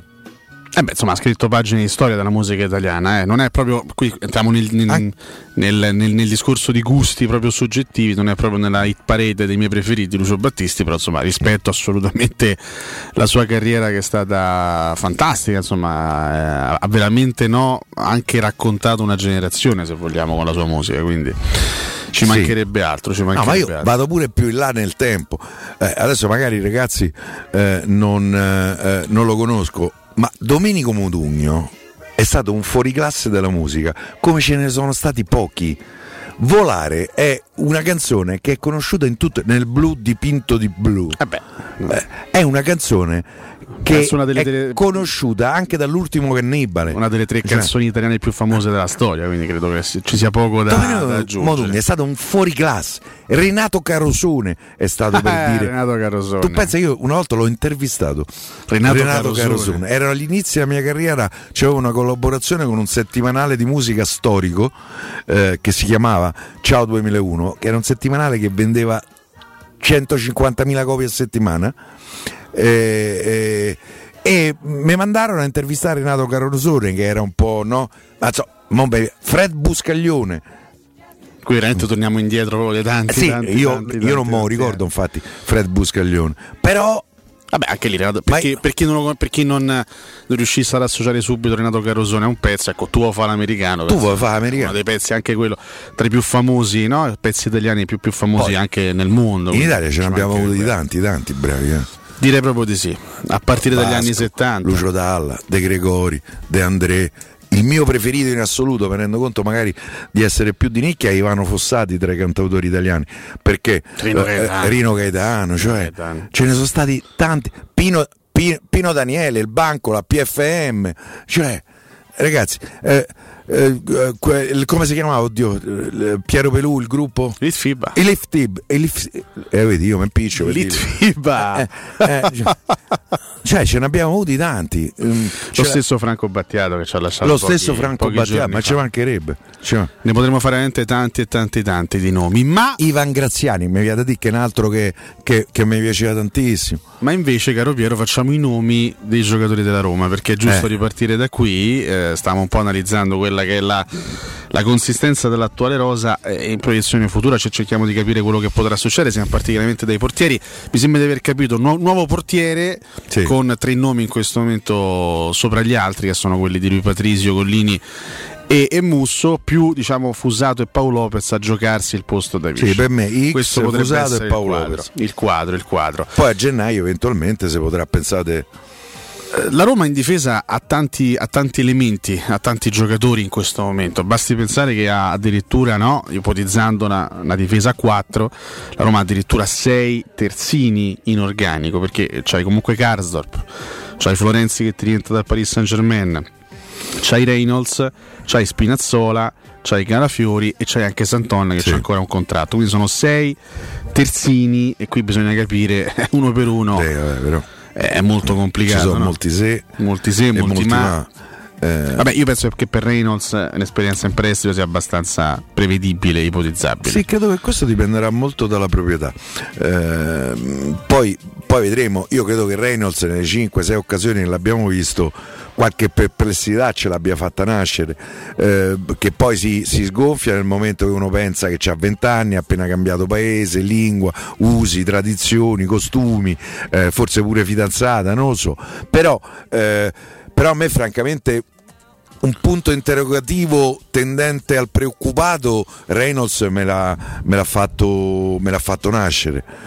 Io allo stato attuale delle cose dico, la Roma c'ha un titolare a destra, Kasdorp, un titolare a sinistra, Spinazzola, con tutte le problematiche fisiche che con cui Spinazzola si è confrontato negli ultimi 2 o 3 anni, sia nei 2 anni con la Roma sia nel precedente anno, e poi Florenzi, da quello che so Florenzi quando via e la Roma lo vuole vendere. Io credo che la storia di Florenzi con la Roma sia una storia chiusa e il primo ad avere metabolizzato questa chiusura sia Florenzi. All'Inter al posto di Hakimi?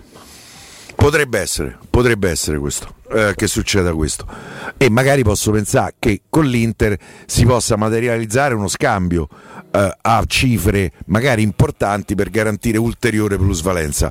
Penso a D'Ambrosio, che era in scadenza di contratto. Proprio ieri Federico e Andrea, in un estemporaneo collegamento che abbiamo fatto dopo la vittoria della Roma Primavera femminile, mi hanno detto che lui ha rinnovato per 1 anno con l'Inter. D'Ambrosio oltretutto può giocare anche da centrale a 3 e non a 4, secondo me. A 4 secondo me D'Ambrosio da centrale fa un po' fatica. Se dovesse materializzare uno scambio con Florenzi, secondo me ci può pure stare. Magari fissi un prezzo 15 milioni, famo X tutti, la Roma fa 15 milioni di plusvalenza, cosa che farebbe comodissimo a un bilancio che in proiezione al 30 giugno prevede una nuova perdita fra i 180 e i 200 milioni. Se faccio 15 di plusvalenza entro il 30 giugno, faccio meno qui, so 180, diventano 165, che non è un aspetto di secondaria importanza. Poi Santon, stendo un velo pietoso, con tutta la simpatia, si troverà una sistemazione. Lo so, però lui non guadagna poco, eh. Un giocatore che quest'anno è stato 5-6 mesi fermo per infortunio, non lo so, magari te può pure rimanere come quinto, non so come dirti, no? Che te può giocarsi a destra che a sinistra, magari qualche mezz'ora in qualche partita che stai vincendo largamente o che stai, speriamo di no, perdendo largamente, e dici vabbè, mettiamo Santon, tanto sta partita è andata in un senso o nell'altro. Detto questo, per me rimangono i 2 titolari, Calafiori, che potrebbe essere, sperando che anche per lui l'infermeria diventi più un ricordo che una quotidianità, come purtroppo è stato in parecchie occasioni anche quest'anno.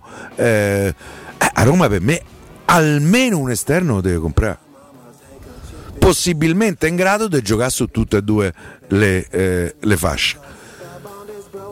Il nome che in qualche misura circola nelle segrete stanze di Trigoria è quello di Zaki, il turco del Lille.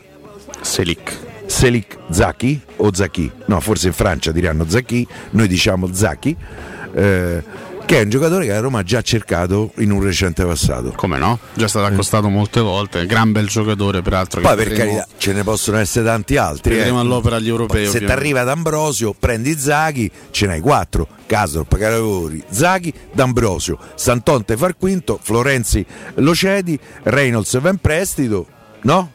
Il quadro più o meno è composto.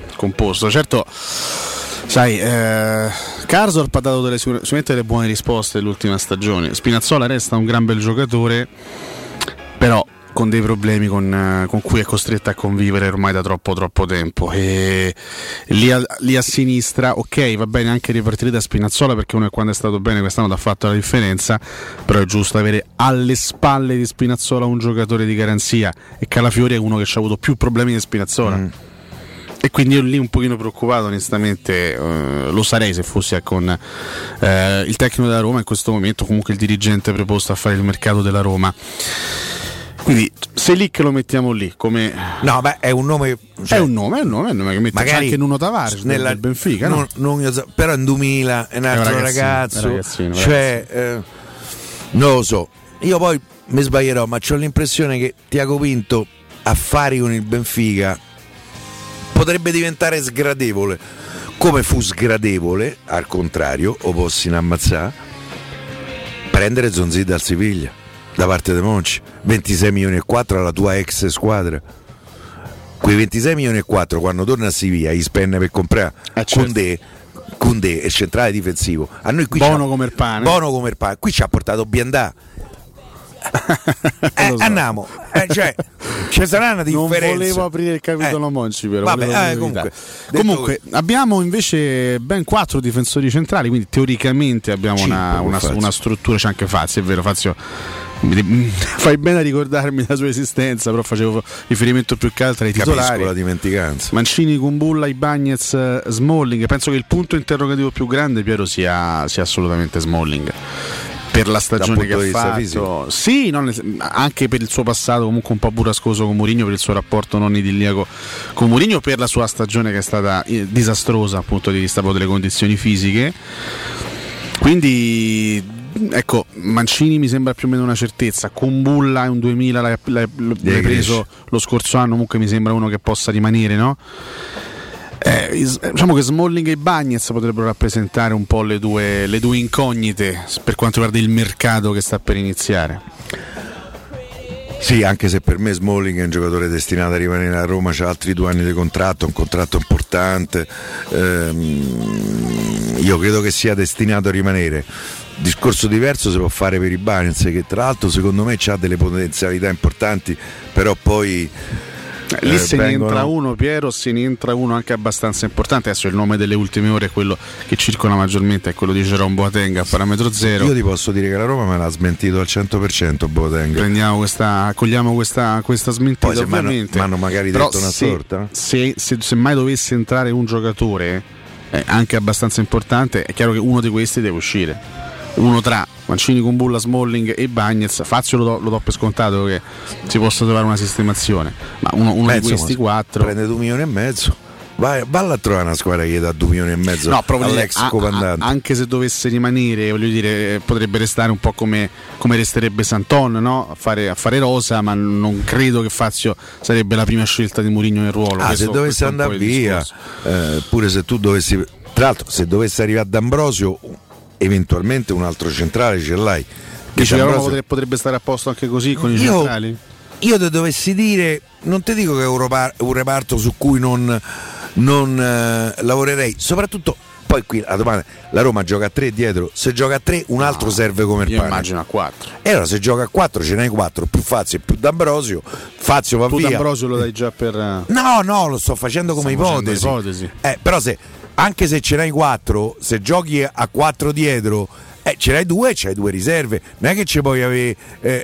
Tra l'altro, una delle indicazioni date a Tiago Pinto è stata proprio quella di non esagerare nella larghezza della rosa, de fa 18-19 giocatori di movimento più 3 portieri. A quel punto 4 centrali andrebbero benissimo. Secondo me Mancini, come hai detto te, è una garanzia. Kumbulla c'ha margine di miglioramento, no? Io Kumbulla quest'anno gli ho visto fare anche delle partite molto bene. Poi ho visto fare delle partite, per esempio l'ultima partita con Spezia, disastro. Kumbulla era una cosa da entrare in campo e dire: senti, va da un'altra parte, c'è l'ippodromo qua vicino, da Allippica. Fatto male, sì, però mi sembra un ragazzo serio. Io reparto del centrale difensivo se dovessi fare il mercato della Roma non rappresenterebbe una priorità. Poi come abbiamo detto prima, il mercato è dinamico, le occasioni possono nascere sia in entrata che in uscita, perché se te sei presente qualcuno ti dà 35 per i Banez, secondo me a Roma si mette seduta e gli dici: ma davvero mi dai 35? Famo 38 e te lo damo. Anche se lì bisogna fare attenzione. Sul rinnovo contrattuale di Banez è stata inserita una clausola di cessione a 80 milioni. Io non credo che ci sia qualcuno che si presenta con 80 milioni, perché se no se si presenta qualcuno con 80 milioni c'è manco da discutere. E da quello che so io, quella clausola così alta è stata voluta espressamente dal procuratore del brasiliano, che è Giuliano Bertolucci, che è il procuratore, non credo di sbagliarmi dicendo, più importante che c'è in Brasile. Tra l'altro, da quello che mi raccontano, un signore molto ricco che però bifa il procuratore. Lui si compra i giocatori, sostanzialmente il cartellino è il suo, sai, no, che in Sud America sì, c'è questa abitudine, la suddivisione. Ma è un signore molto molto ricco, eh? E quindi sai, in Brasile ci sono molto molto ricchi, pochi, e molto molto poveri, tanti, e su questo magari si potrebbe discutere, ma non sarebbe più calcio. Però e l'ha voluta perché vuole che il giocatore rimanga a Roma. Oltretutto c'è questa notizia recentissima che Ibanez, in quanto infortunato, ma un blef, perché non posso pensare che lui a luglio non sarebbe stato disponibile per la nazionale olimpica brasiliana, ma Mourinho gli ha detto: guarda, non ci andare alle Olimpiadi perché io voglio la squadra possibilmente più al completo per la preparazione per il campionato, rimani qui con me, diventi Beckenbauer. Non gli avrà detto così ovviamente, però mi pare un'indicazione sul fatto che Ibanez non si muova. Se no, se si doveva muovere a Roma, che gli fregava che andava a Olimpiadi? Io faccio questa deduzione. Poi ripeto, il mercato è dinamico. Se si presenta qualcuno a 35 gli fanno il fiocchetto, eh. Assolutamente. Tra poco parleremo chiaramente anche del centrocampo e dell'attacco. No, del centrocampo non voglio parlare. Invece no. bisogna assolutamente parlare. Sai che parlo troppo, lo sai. Come parli? Sì, mi sa che parlo troppo. Ma no, siamo in radio, Piero, bisogna parlare in radio. Assolutamente, in radio 2 secondi di silenzio sono eterni. Se in radio non si parla, è assolutamente la radio, quindi no. Poi a me chiacchierate Roma, secondo te mi piace? Io ci ho passato intere nottate. Quindi insomma abbiamo cercato di fare un po' un quadro su questo blocco difensivo che effettivamente è un blocco numeroso, perché ci sono tanti e tanti giocatori, quindi se la Roma vorrà farne entrare di nuovi dovrà chiaramente liberarsi di qualche profilo, di qualche giocatore, e non sarà così semplice, quindi sarà un mercato abbastanza lungo, anche abbastanza faticoso, abbastanza tortuoso, e lo stesso vale anche per centrocampo attacco. Ma siccome sono le 16:28 ci fermiamo e al rientro, dopo un altro bel brano ovviamente, parleremo degli altri 2 reparti che ci sono rimasti da analizzare in vista della prossima stagione giallorossa con José Mourinho in panchina. Tra poco.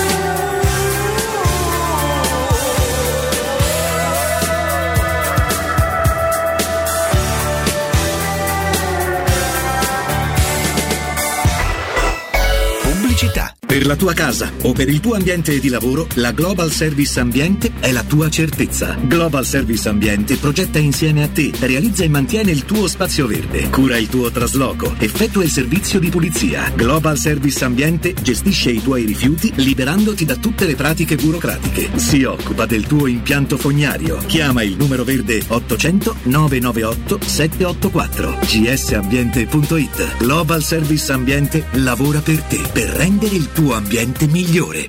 Quando Roma brucia, Nerone placa le sue fiamme. Nerone, l'amaro di Roma, un gran liquore che racchiude in sé millenni di storia, arte e civiltà.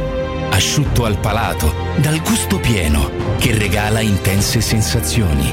A Roma nasce Nerone, un incendio di sapore. Per il 75° anniversario Paoletti Industria Mobili ti copre di regali. Acquista uno degli armadi con vano TV e hai in regalo addirittura un letto contenitore matrimoniale. Se acquisti invece una cameretta della nuova collezione primavera, hai lo sconto del 30% e un regalo del valore di oltre 300 euro, e su tutto un finanziamento per l'intero importo e a interessi zero. Paoletti Industria Mobili è in via Piave Torina 80, zona industriale Tiburtina, uscita 13 del GRA, e in via Tiburtina 606. Paolettimobili.it. È tempo di ripartire. Il periodo trascorso è stato lungo e pesante, epocale ed inimmaginabile. Abbiamo tutti bisogno di rigenerarci. Quale miglior strumento se non la tua vacanza ideale? Maestro Turismo, da sempre, opera a fianco dei propri clienti con competenza e professionalità. E in questo momento le nostre forze sono dedicate a garantire serenità, corrette informazioni e sicurezza. Maestro Turismo, il tuo partner ideale per viaggi e vacanze. Chiama al numero 06 45 49 90 9292 o vai su maestroturismo.it. Nel centro di Ostia, in una zona commerciale ad alta percorrenza, la società SIPA dispone di negozi di varie metrature, locali liberi e disponibili da subito, adatti a qualsiasi tipo di attività, in una posizione privilegiata e centrale. La zona signorile, la collocazione commerciale e gli ampi parcheggi nei pressi rendono questo immobile un ottimo investimento. Per qualsiasi informazione rivolgetevi al 345 713 5407 e visitate il sito www.keikalt.com. SIPA SRL è una società del gruppo Edoardo Caltagirone. Le chiavi della tua nuova casa senza costi di intermediazione. Teleradio Stereo 92.7.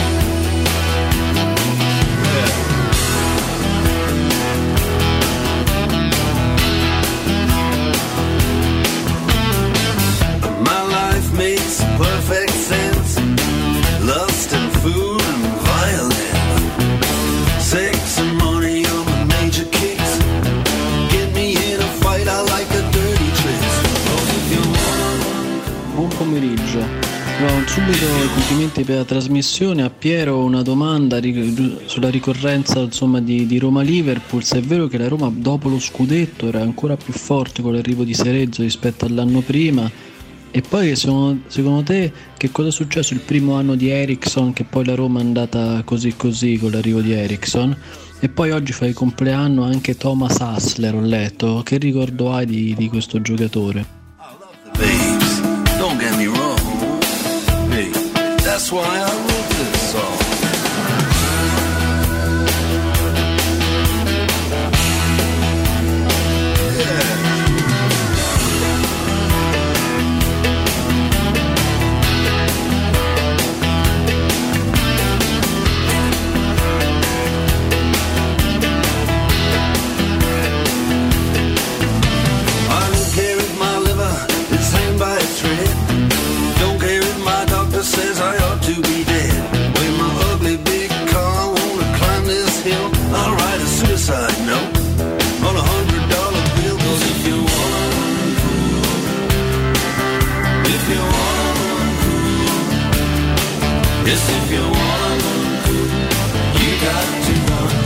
Dice Race, che ce li eravamo dimenticati prima. Cioè, io li ho nominati. Ci siamo dimenticati. Io li nomino sempre, essendo il mio gruppo preferito, li nomino sempre, caro Piero. I Dire Straits con Heavy Fever, questo pezzo del 91, tra l'altro del 91, l'ultimo disco dei Dire Straits prima dello scioglimento. Poi Mark Knopfler ha iniziato la sua carriera solista, che ancora prosegue. Non abbiamo detto gli Oasis, gli Oasis.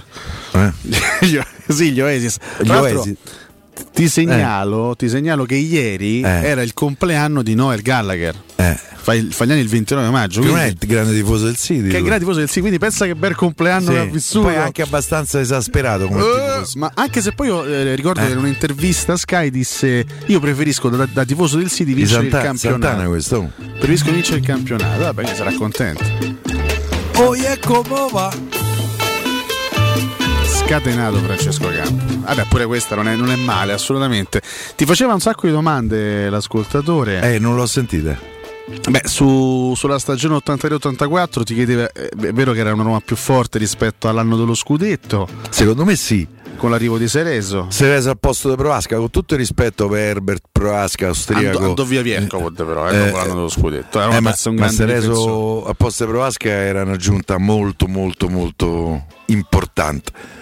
Poi ci fu la definitiva consacrazione del nostro amico fraterno Ubaldo Righetti in quella stagione, che in qualche maniera ridimensionò l'addio a Proasca, a Viercod, scusate.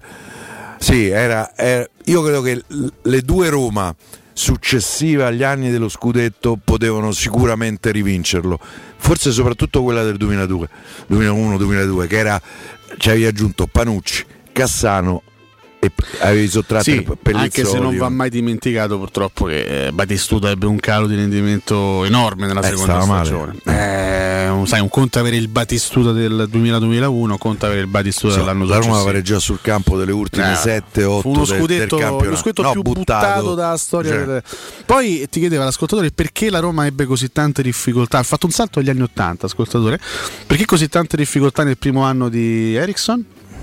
Quali furono le principali difficoltà nella stagione? Beh, perché 84, era un cambiamento 85. Piuttosto profondo, secondo me. Primo anno senza Agostino Di Bartolomei, tra l'altro, ricordiamo. Sì, poi anche alcuni giocatori cominciavano un lento declino, e era arrivato questo allenatore che sembrava assolutamente rivoluzionario per l'epoca. Lui aveva fatto benissimo col Göteborg, aveva vinto, se non sbaglio, una Coppa UEFA col Göteborg, giocando un calcio, come direbbe Paolo Fonseca, coraggioso, ambizioso, quasi sfacciato.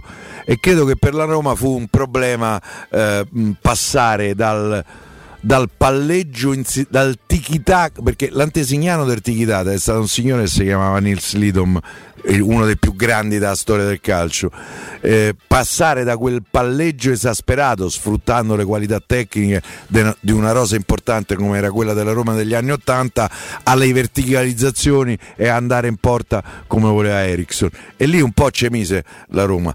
Poi ci fu la grande stagione con Eriksson in panchina, che la Roma sfiorò lo scudetto anche lì, e poi scudetto buttato, e poi si suicidò con Lecce. Sì. Purtroppo sì, caro Piero. E poi ultima domanda dell'ascoltatore, un tuo ricordo personalissimo di un gran bel giocatore che oggi fa gli anni, classe 66, Tommasino Esler, anche lui ex romanista, tra l'altro grandissimo giocatore. Lo sai, Piero, che vanta un record Esler nella storia della Roma. Ma ricordamelo, perché no, che è il giocatore della Roma che più si è avvicinato a vincere il pallone d'oro, che ha avuto il miglior piazzamento della storia del pallone d'oro. Non lo ricordavo. Se non sbaglio quarto nel 92. Giocatore di qualità tecnica importantissima, bravissimo, però secondo me con un limite, che era il carattere.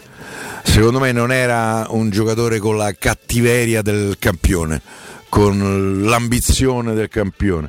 Tra l'altro, una cosa certificata anche da un rapporto con la moglie, in cui chi aveva i pantaloni era la moglie, sostanzialmente. Almeno questo raccontavano, cioè i contratti li discuteva la moglie, però è stato un giocatore, un bel giocatore, sì, un bel giocatore. Poi tra l'altro, se non sbaglio, la Roma l'ho presa da Juventus, lui arrivò in Italia alla Juventus. È stato anche a lungo un pilastro della Germania, della nazionale tedesca, pilastro assoluto della nazionale tedesca. Gran bel centrocampista Thomas Hessler. Allora, dovevamo... Chi? Zaniolo? Dopo ci arriviamo a Zaniolo. Centrocampo con la Roma che in questo momento, ipotizzando sempre un centrocampo 4, a 2, quindi un 4-2-3-1, in questo momento la Roma ha addirittura 6 elementi, perché abbiamo Jordan Veretout, che spero che possa essere considerato anche da Mourinho l'inamovibile. Io pure penso, perché è un giocatore, a meno che pure lì si presenta qualcuno con 40. Vabbè, chiaro, di fronte a un'offerta fuori mercato che credo che più o meno tutti siano cedibili, però diciamo che Veretù non credo sia anche nel, non mi aspetto offerte fuori mercato per un giocatore come Veretù, insomma. Poi ha fatto gli ultimi 2 o 3 mesi in infermeria, ha fatto fatica, sì, esattamente. Abbiamo chiaramente Cristante, che secondo me è uno che si tiene perché abbiamo parlato nei giorni scorsi della possibilità che Mourinho potesse richiedere Matic, che aveva avuto al Chelsea e poi lo aveva voluto al Manchester United. Se guardiamo le caratteristiche soprattutto fisiche, Cristante può essere il Matic di Roma. Adesso, per carità, magari prenderò qualche insulto per questo paragone. Matic del Chelsea era un grandissimo giocatore, al Manchester ha fatto fatica, anche perché gli anni passano pure per lui. Tra l'altro pure Matic mi è stato assolutamente smentito dalla Roma. Io credo che Cristante sia destinato a rimanere, anche per la sua duttilità tattica.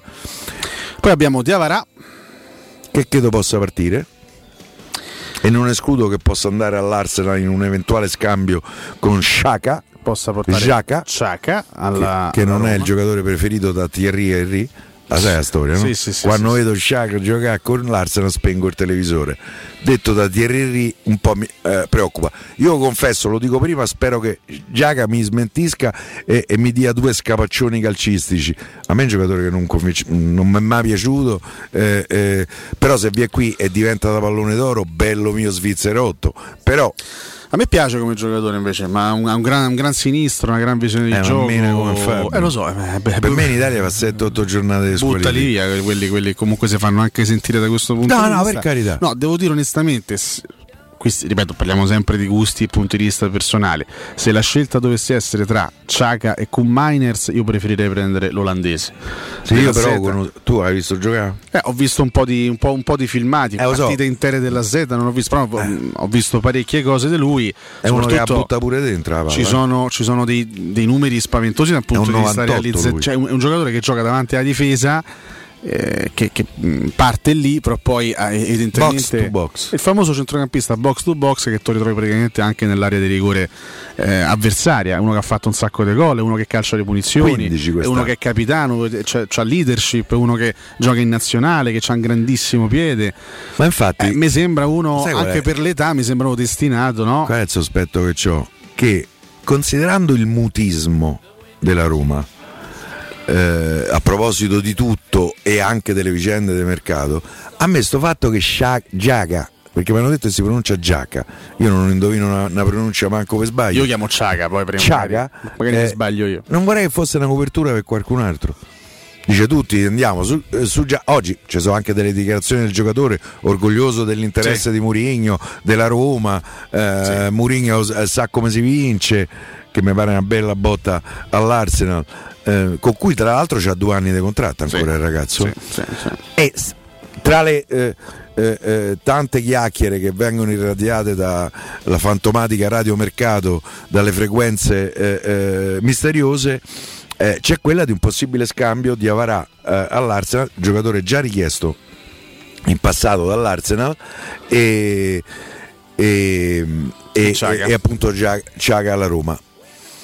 Dovesse succedere, a me non dispiacerebbe, a me pare che Diawara qui abbia un po'... Mi sembrerebbe un po' strano, perché insomma Diawara non ha fatto delle stagioni così straordinarie da però se tu ci pensi, loro lo cercano uno scambio alla pari, un centrale di centrocampo in grado di fare regista, ci hanno provato con Terreira, è andata male, che tra l'altro è un altro giocatore che io proverei, però mi dicono che lui vuole tornare in Sud America. Sì, lo ha dichiarato recentemente, perché purtroppo il Covid gli ha portato via la mamma, e lui ha intenzione di riavvicinarsi a casa. Allora al Boca Juniors pare che lui voglia andare a giocare, che Torreira che io ho visto alla Sampdoria era un giocatore che aveva fatto carte false per prendere, poi sempre ho perso, forse ha sbagliato andare in Inghilterra. Lui ha fatto una gran bella prima stagione con l'Arsenal, poi è un po' calato, quest'anno ricordiamo ha giocato con l'Atletico di Madrid, si è laureato campione di Spagna, però non ha mai giocato, non è stato mai no, è stata una riserva della squadra, ma 7 partite ha fatto, quante? Ha fatto qualche partita, però un giocatore del 96 secondo me è ancora molto valido, però per carità ci sono anche momenti difficili in una carriera. Sono 2 giocatori che hanno una dimensione completamente diversa, cioè Diawara e Xhaka. Sarei molto curioso se l'Arsenal volesse scambiare Xhaka con Diawara, però chiaramente le frontiere del mercato sono, no? Sì. sempre aperte. Esattamente, gli orizzonti sono infiniti. Ha parlato non soltanto Ciaga, ha parlato a coppe Gonzalo Villar, che ricordiamo sta preparando gli impegni con la Spagna Under 21. Da domani si riparte con la fase eliminazione diretta dell'Europeo Under 21. Ricordiamo anche l'Italia impegnata, l'Italia di Nicolato impegnata contro il Portogallo nel quarto di finale in gara secca. Villar ha detto: resto sicuramente alla Roma, sono felice qui e ho molta voglia di giocare con Mourinho. Non vediamo l'ora di iniziare la stagione e conoscere il suo metodo di lavoro. Spero che potrà portarci la sua mentalità vincente. Poi fa anche una battuta perché gli chiedono: i laziali impazziti per l'arrivo di Mourinho? Sì, i pochi che ci sono, dice Villar, che fa una battuta anche abbastanza spiritosa. Villar, punto fermo della Roma di Mourinho?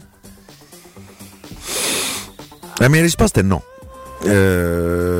E no, perché il mercato è dinamico. Se si dovesse materializzare qualche cosa, la Roma penso che lo potrebbe prendere in considerazione. Il mio punto di vista, che conta francamente zero, ne sono assolutamente consapevole, è che io Villar è un giocatore che mi terrei. È vero che nella seconda parte di questa stagione, dopo un inizio che ci aveva fatto stropicciare gli occhi, ci ha lasciato un po' perplessi, soprattutto da un punto di vista caratteriale, perché alla prima difficoltà, perché quando devi conquistare il posto di squadra sei motivato, c'hai voglia, fai, t'alleni. Nel momento in cui c'è stata la difficoltà, cioè che gli ha prima preferito Diavarà e poi il ragazzino arrivato col barcone in Italia, col barcone nel senso il barcone, no il balcone, col barcone in Italia d'Arboe, secondo me lui da un punto di vista psicologico ha accusato, e questo non è un elemento che mi conforta per il futuro di Villar. Però è un giocatore che a me non dispiace, io proverei a tenerlo, a meno che non ci sia una situazione di mercato che te porta tanti soldi. A Roma ha pagato 4,5, ha ammortizzato già per 1,5 anni. E poi ci sono, Piero, appunto abbiamo detto 6 nomi, ne abbiamo fatti 4, Diavarà, Veretù, Cristante e Villar. Ci sono il ragazzino Darbo, ovviamente, che credo rimarrà considerato nella rosa della Roma, e Nzonzi, per il quale evidentemente si troverà una soluzione. A Pellegrini tu lo consideri tra i centrocampisti? Se la Roma gioca 4-2-3-1 no.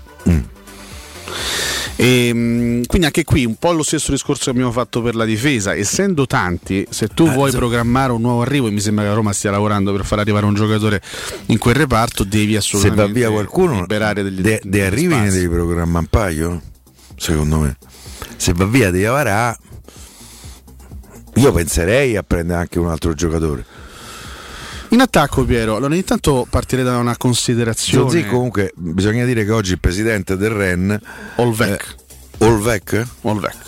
ha dichiarato che loro vorrebbero tenere il polpo. Speriamo presidente, che si possa trovare. Noi siamo felici. Per quanto riguarda l'attacco, io vorrei partire da una considerazione, ma non perché non per fare l'uccello del malaugurio, intendiamoci, anzi io spero e auguro al ragazzo le migliori fortune. Però prima di dare per scontato che Zaniolo sarà il vero Nicolò Zaniolo, io aspetterei un attimino, perché un anno intero senza partite giocate. Sì, diciamo in quello precedente qualche partita l'aveva fatta, diciamo, aveva fatto la prima parte di stagione e poi aveva giocato qualche partita nel finale post lockdown, quindi comunque c'era stato. Lui viene da un'intera stagione in cui presenze ne ha fatte zero. Sì. Non è semplice a questi livelli tornare al top dopo che sei stato fermo un anno intero. Io ricordo che capitò la stessa cosa tanti anni fa a Jovetic, quando era la Fiorentina. Lui rimase fermo un intero anno, fece 0 presenze un anno, e poi non è più stato lui, e poi ha fatto un po' di fatica. Chiaramente lui sta lavorando tanto, il grande entusiasmo, c'ha una personalità debordante, lui c'ha sta voglia matta di tornare in campo. Immagino che la voglia di tornare c'è con Mourinho, pure altre voglie, Sì, quello l'abbiamo appurate, ma insomma ci interessa la voglia di giocare, quello sì. Immagino che abbia una grande voglia anche di incontrare Mourinho e di iniziare a lavorare con lui. Però calma, io sono curioso, piano piano vedremo e capiremo di che Zaniolo andremo a parlare poi all'inizio della prossima stagione. Io non posso che pensare, immaginare, augurarci che Zaniolo sia il grande acquisto per parte della Roma, che possa tornare. Per me questo è un giocatore meraviglioso, può spaccare le partite, ma chiaro, cioè.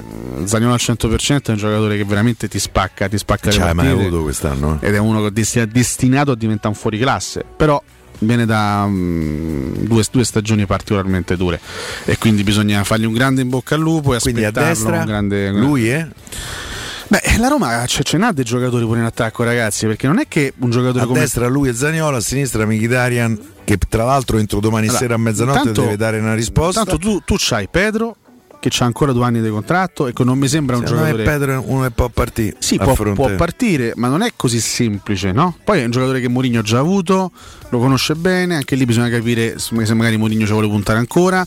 Hai 2 giocatori che ti rientrano dai prestiti, un Derek Clivert, che comunque devi in qualche modo amministrare, cioè devi fare una scelta su questi giocatori. C'è Sharawi, Mkhitaryan ci farà sapere, meno male, per fortuna, entro un paio di giorni. I segnali sembrano positivi, però speriamo, perché insomma sarebbe importante ripartire. Però mi ha offerto un biennale oltretutto. C'hai comunque, considerandolo trequartista, comunque Pellegrini, ovviamente, che dovrebbe essere un punto fermo, almeno da quello che poi degli altri giocatori che c'hai, l'unico che può giocarli da trequartista secondo me è Mkhitaryan, forse Zaniolo, ma in realtà nella linea 3 dietro la punta l'unico è Pellegrini. Trequartista?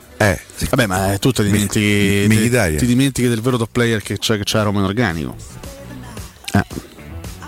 Il Flago. Cioè, possiamo andare via prima. Il Flago ha detto che vuole continuare altri 2 anni. Quello che è rimasto del Flago. Gli hanno dato 3 volte estremozione al Flago. Altri 2 anni in Europa vuole stare, quindi non troverà altre soluzioni. Ma magari tornasse il giocatore che ho visto a Palermo nei primi anni a Parigi. Però mi pare, a Flago ci mette la mano sul cuore, dice se nessuno me vuole rimango qui 2 anni, è Flago mio. Eppure uno che a piedi profuma cascio, c'ha dei piedi meravigliosi, però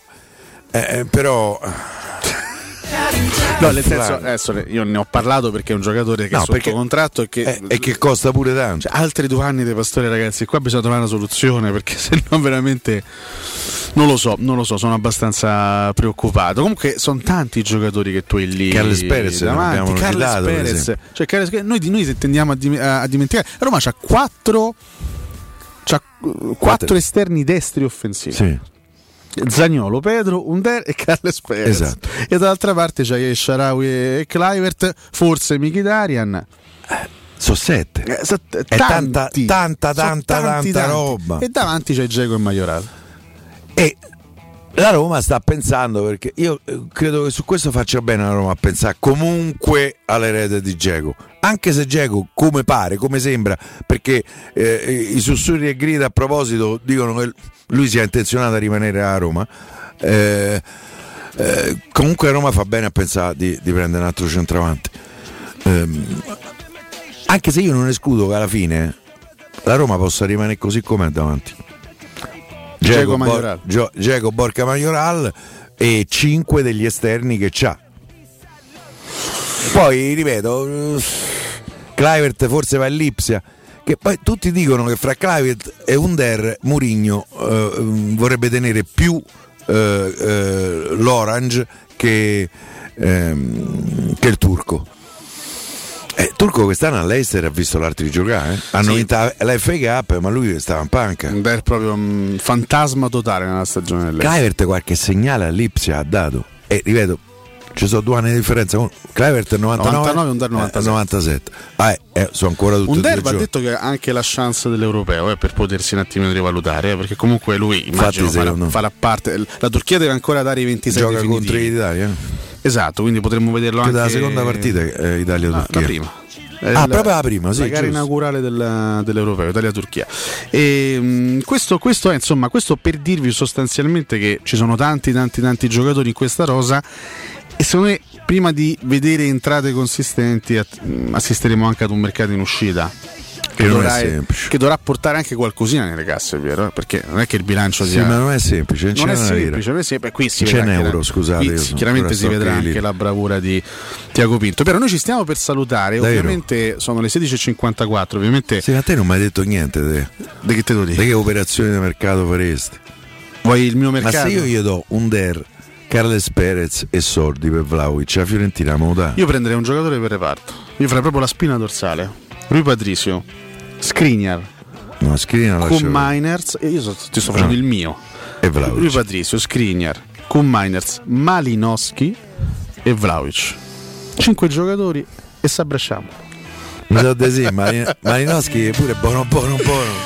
Piero, ovviamente salutiamo Francesco Campo. Certo, io gli do pure un bacio adesso. Piero, ovviamente l'abbiamo detto a inizio puntata, il 30 maggio non sarà mai un giorno qualsiasi per noi tifosi romanisti, per tanti motivi, soprattutto perché tanti anni fa ci ha lasciato Agostino Di Bartolomei, quindi mi sembra giusto comunque salutarci oggi con un brano dedicato a lui, il meraviglioso brano di Antonello Venditti, Tradimento e Perdono, dedicato chiaramente ad Agostino. Piero, grazie. Grazie a te. Forza Roma. Io già sto nella astinenza, ma comunque grazie a tutti quanti voi. Stasera c'è la Coppa Italia. C'è la Coppa, esattamente. Io torno domani mattina dalle 7 alle 10 con Valentina Gaddoni, Riccardo Cotomaccio, da Alessio Nardo. Un abbraccio a tutti quanti voi e sempre Forza Roma. Ciao.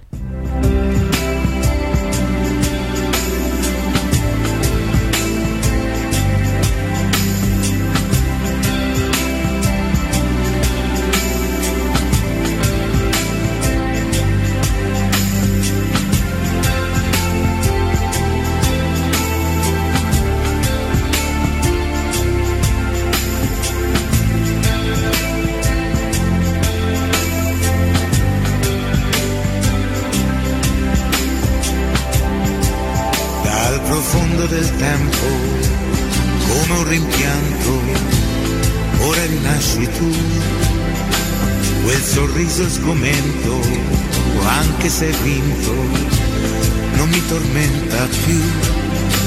Mi ricorda Luigi, pieno di amici, solo e lasciato lì. Se ci fosse attenzione per il campione, oggi sarebbe qui. Se ci fosse più amore per il campione, oggi saresti. Mi ricordi di Marco e di un albergo, nudo e lasciato lì. Era San Valentino, l'ultimo arrivo, e l'hai tagliato tu. Questo mondo coglione piace il campione quando non serve più. Ci vorrebbe attenzione verso l'errore, oggi saresti qui.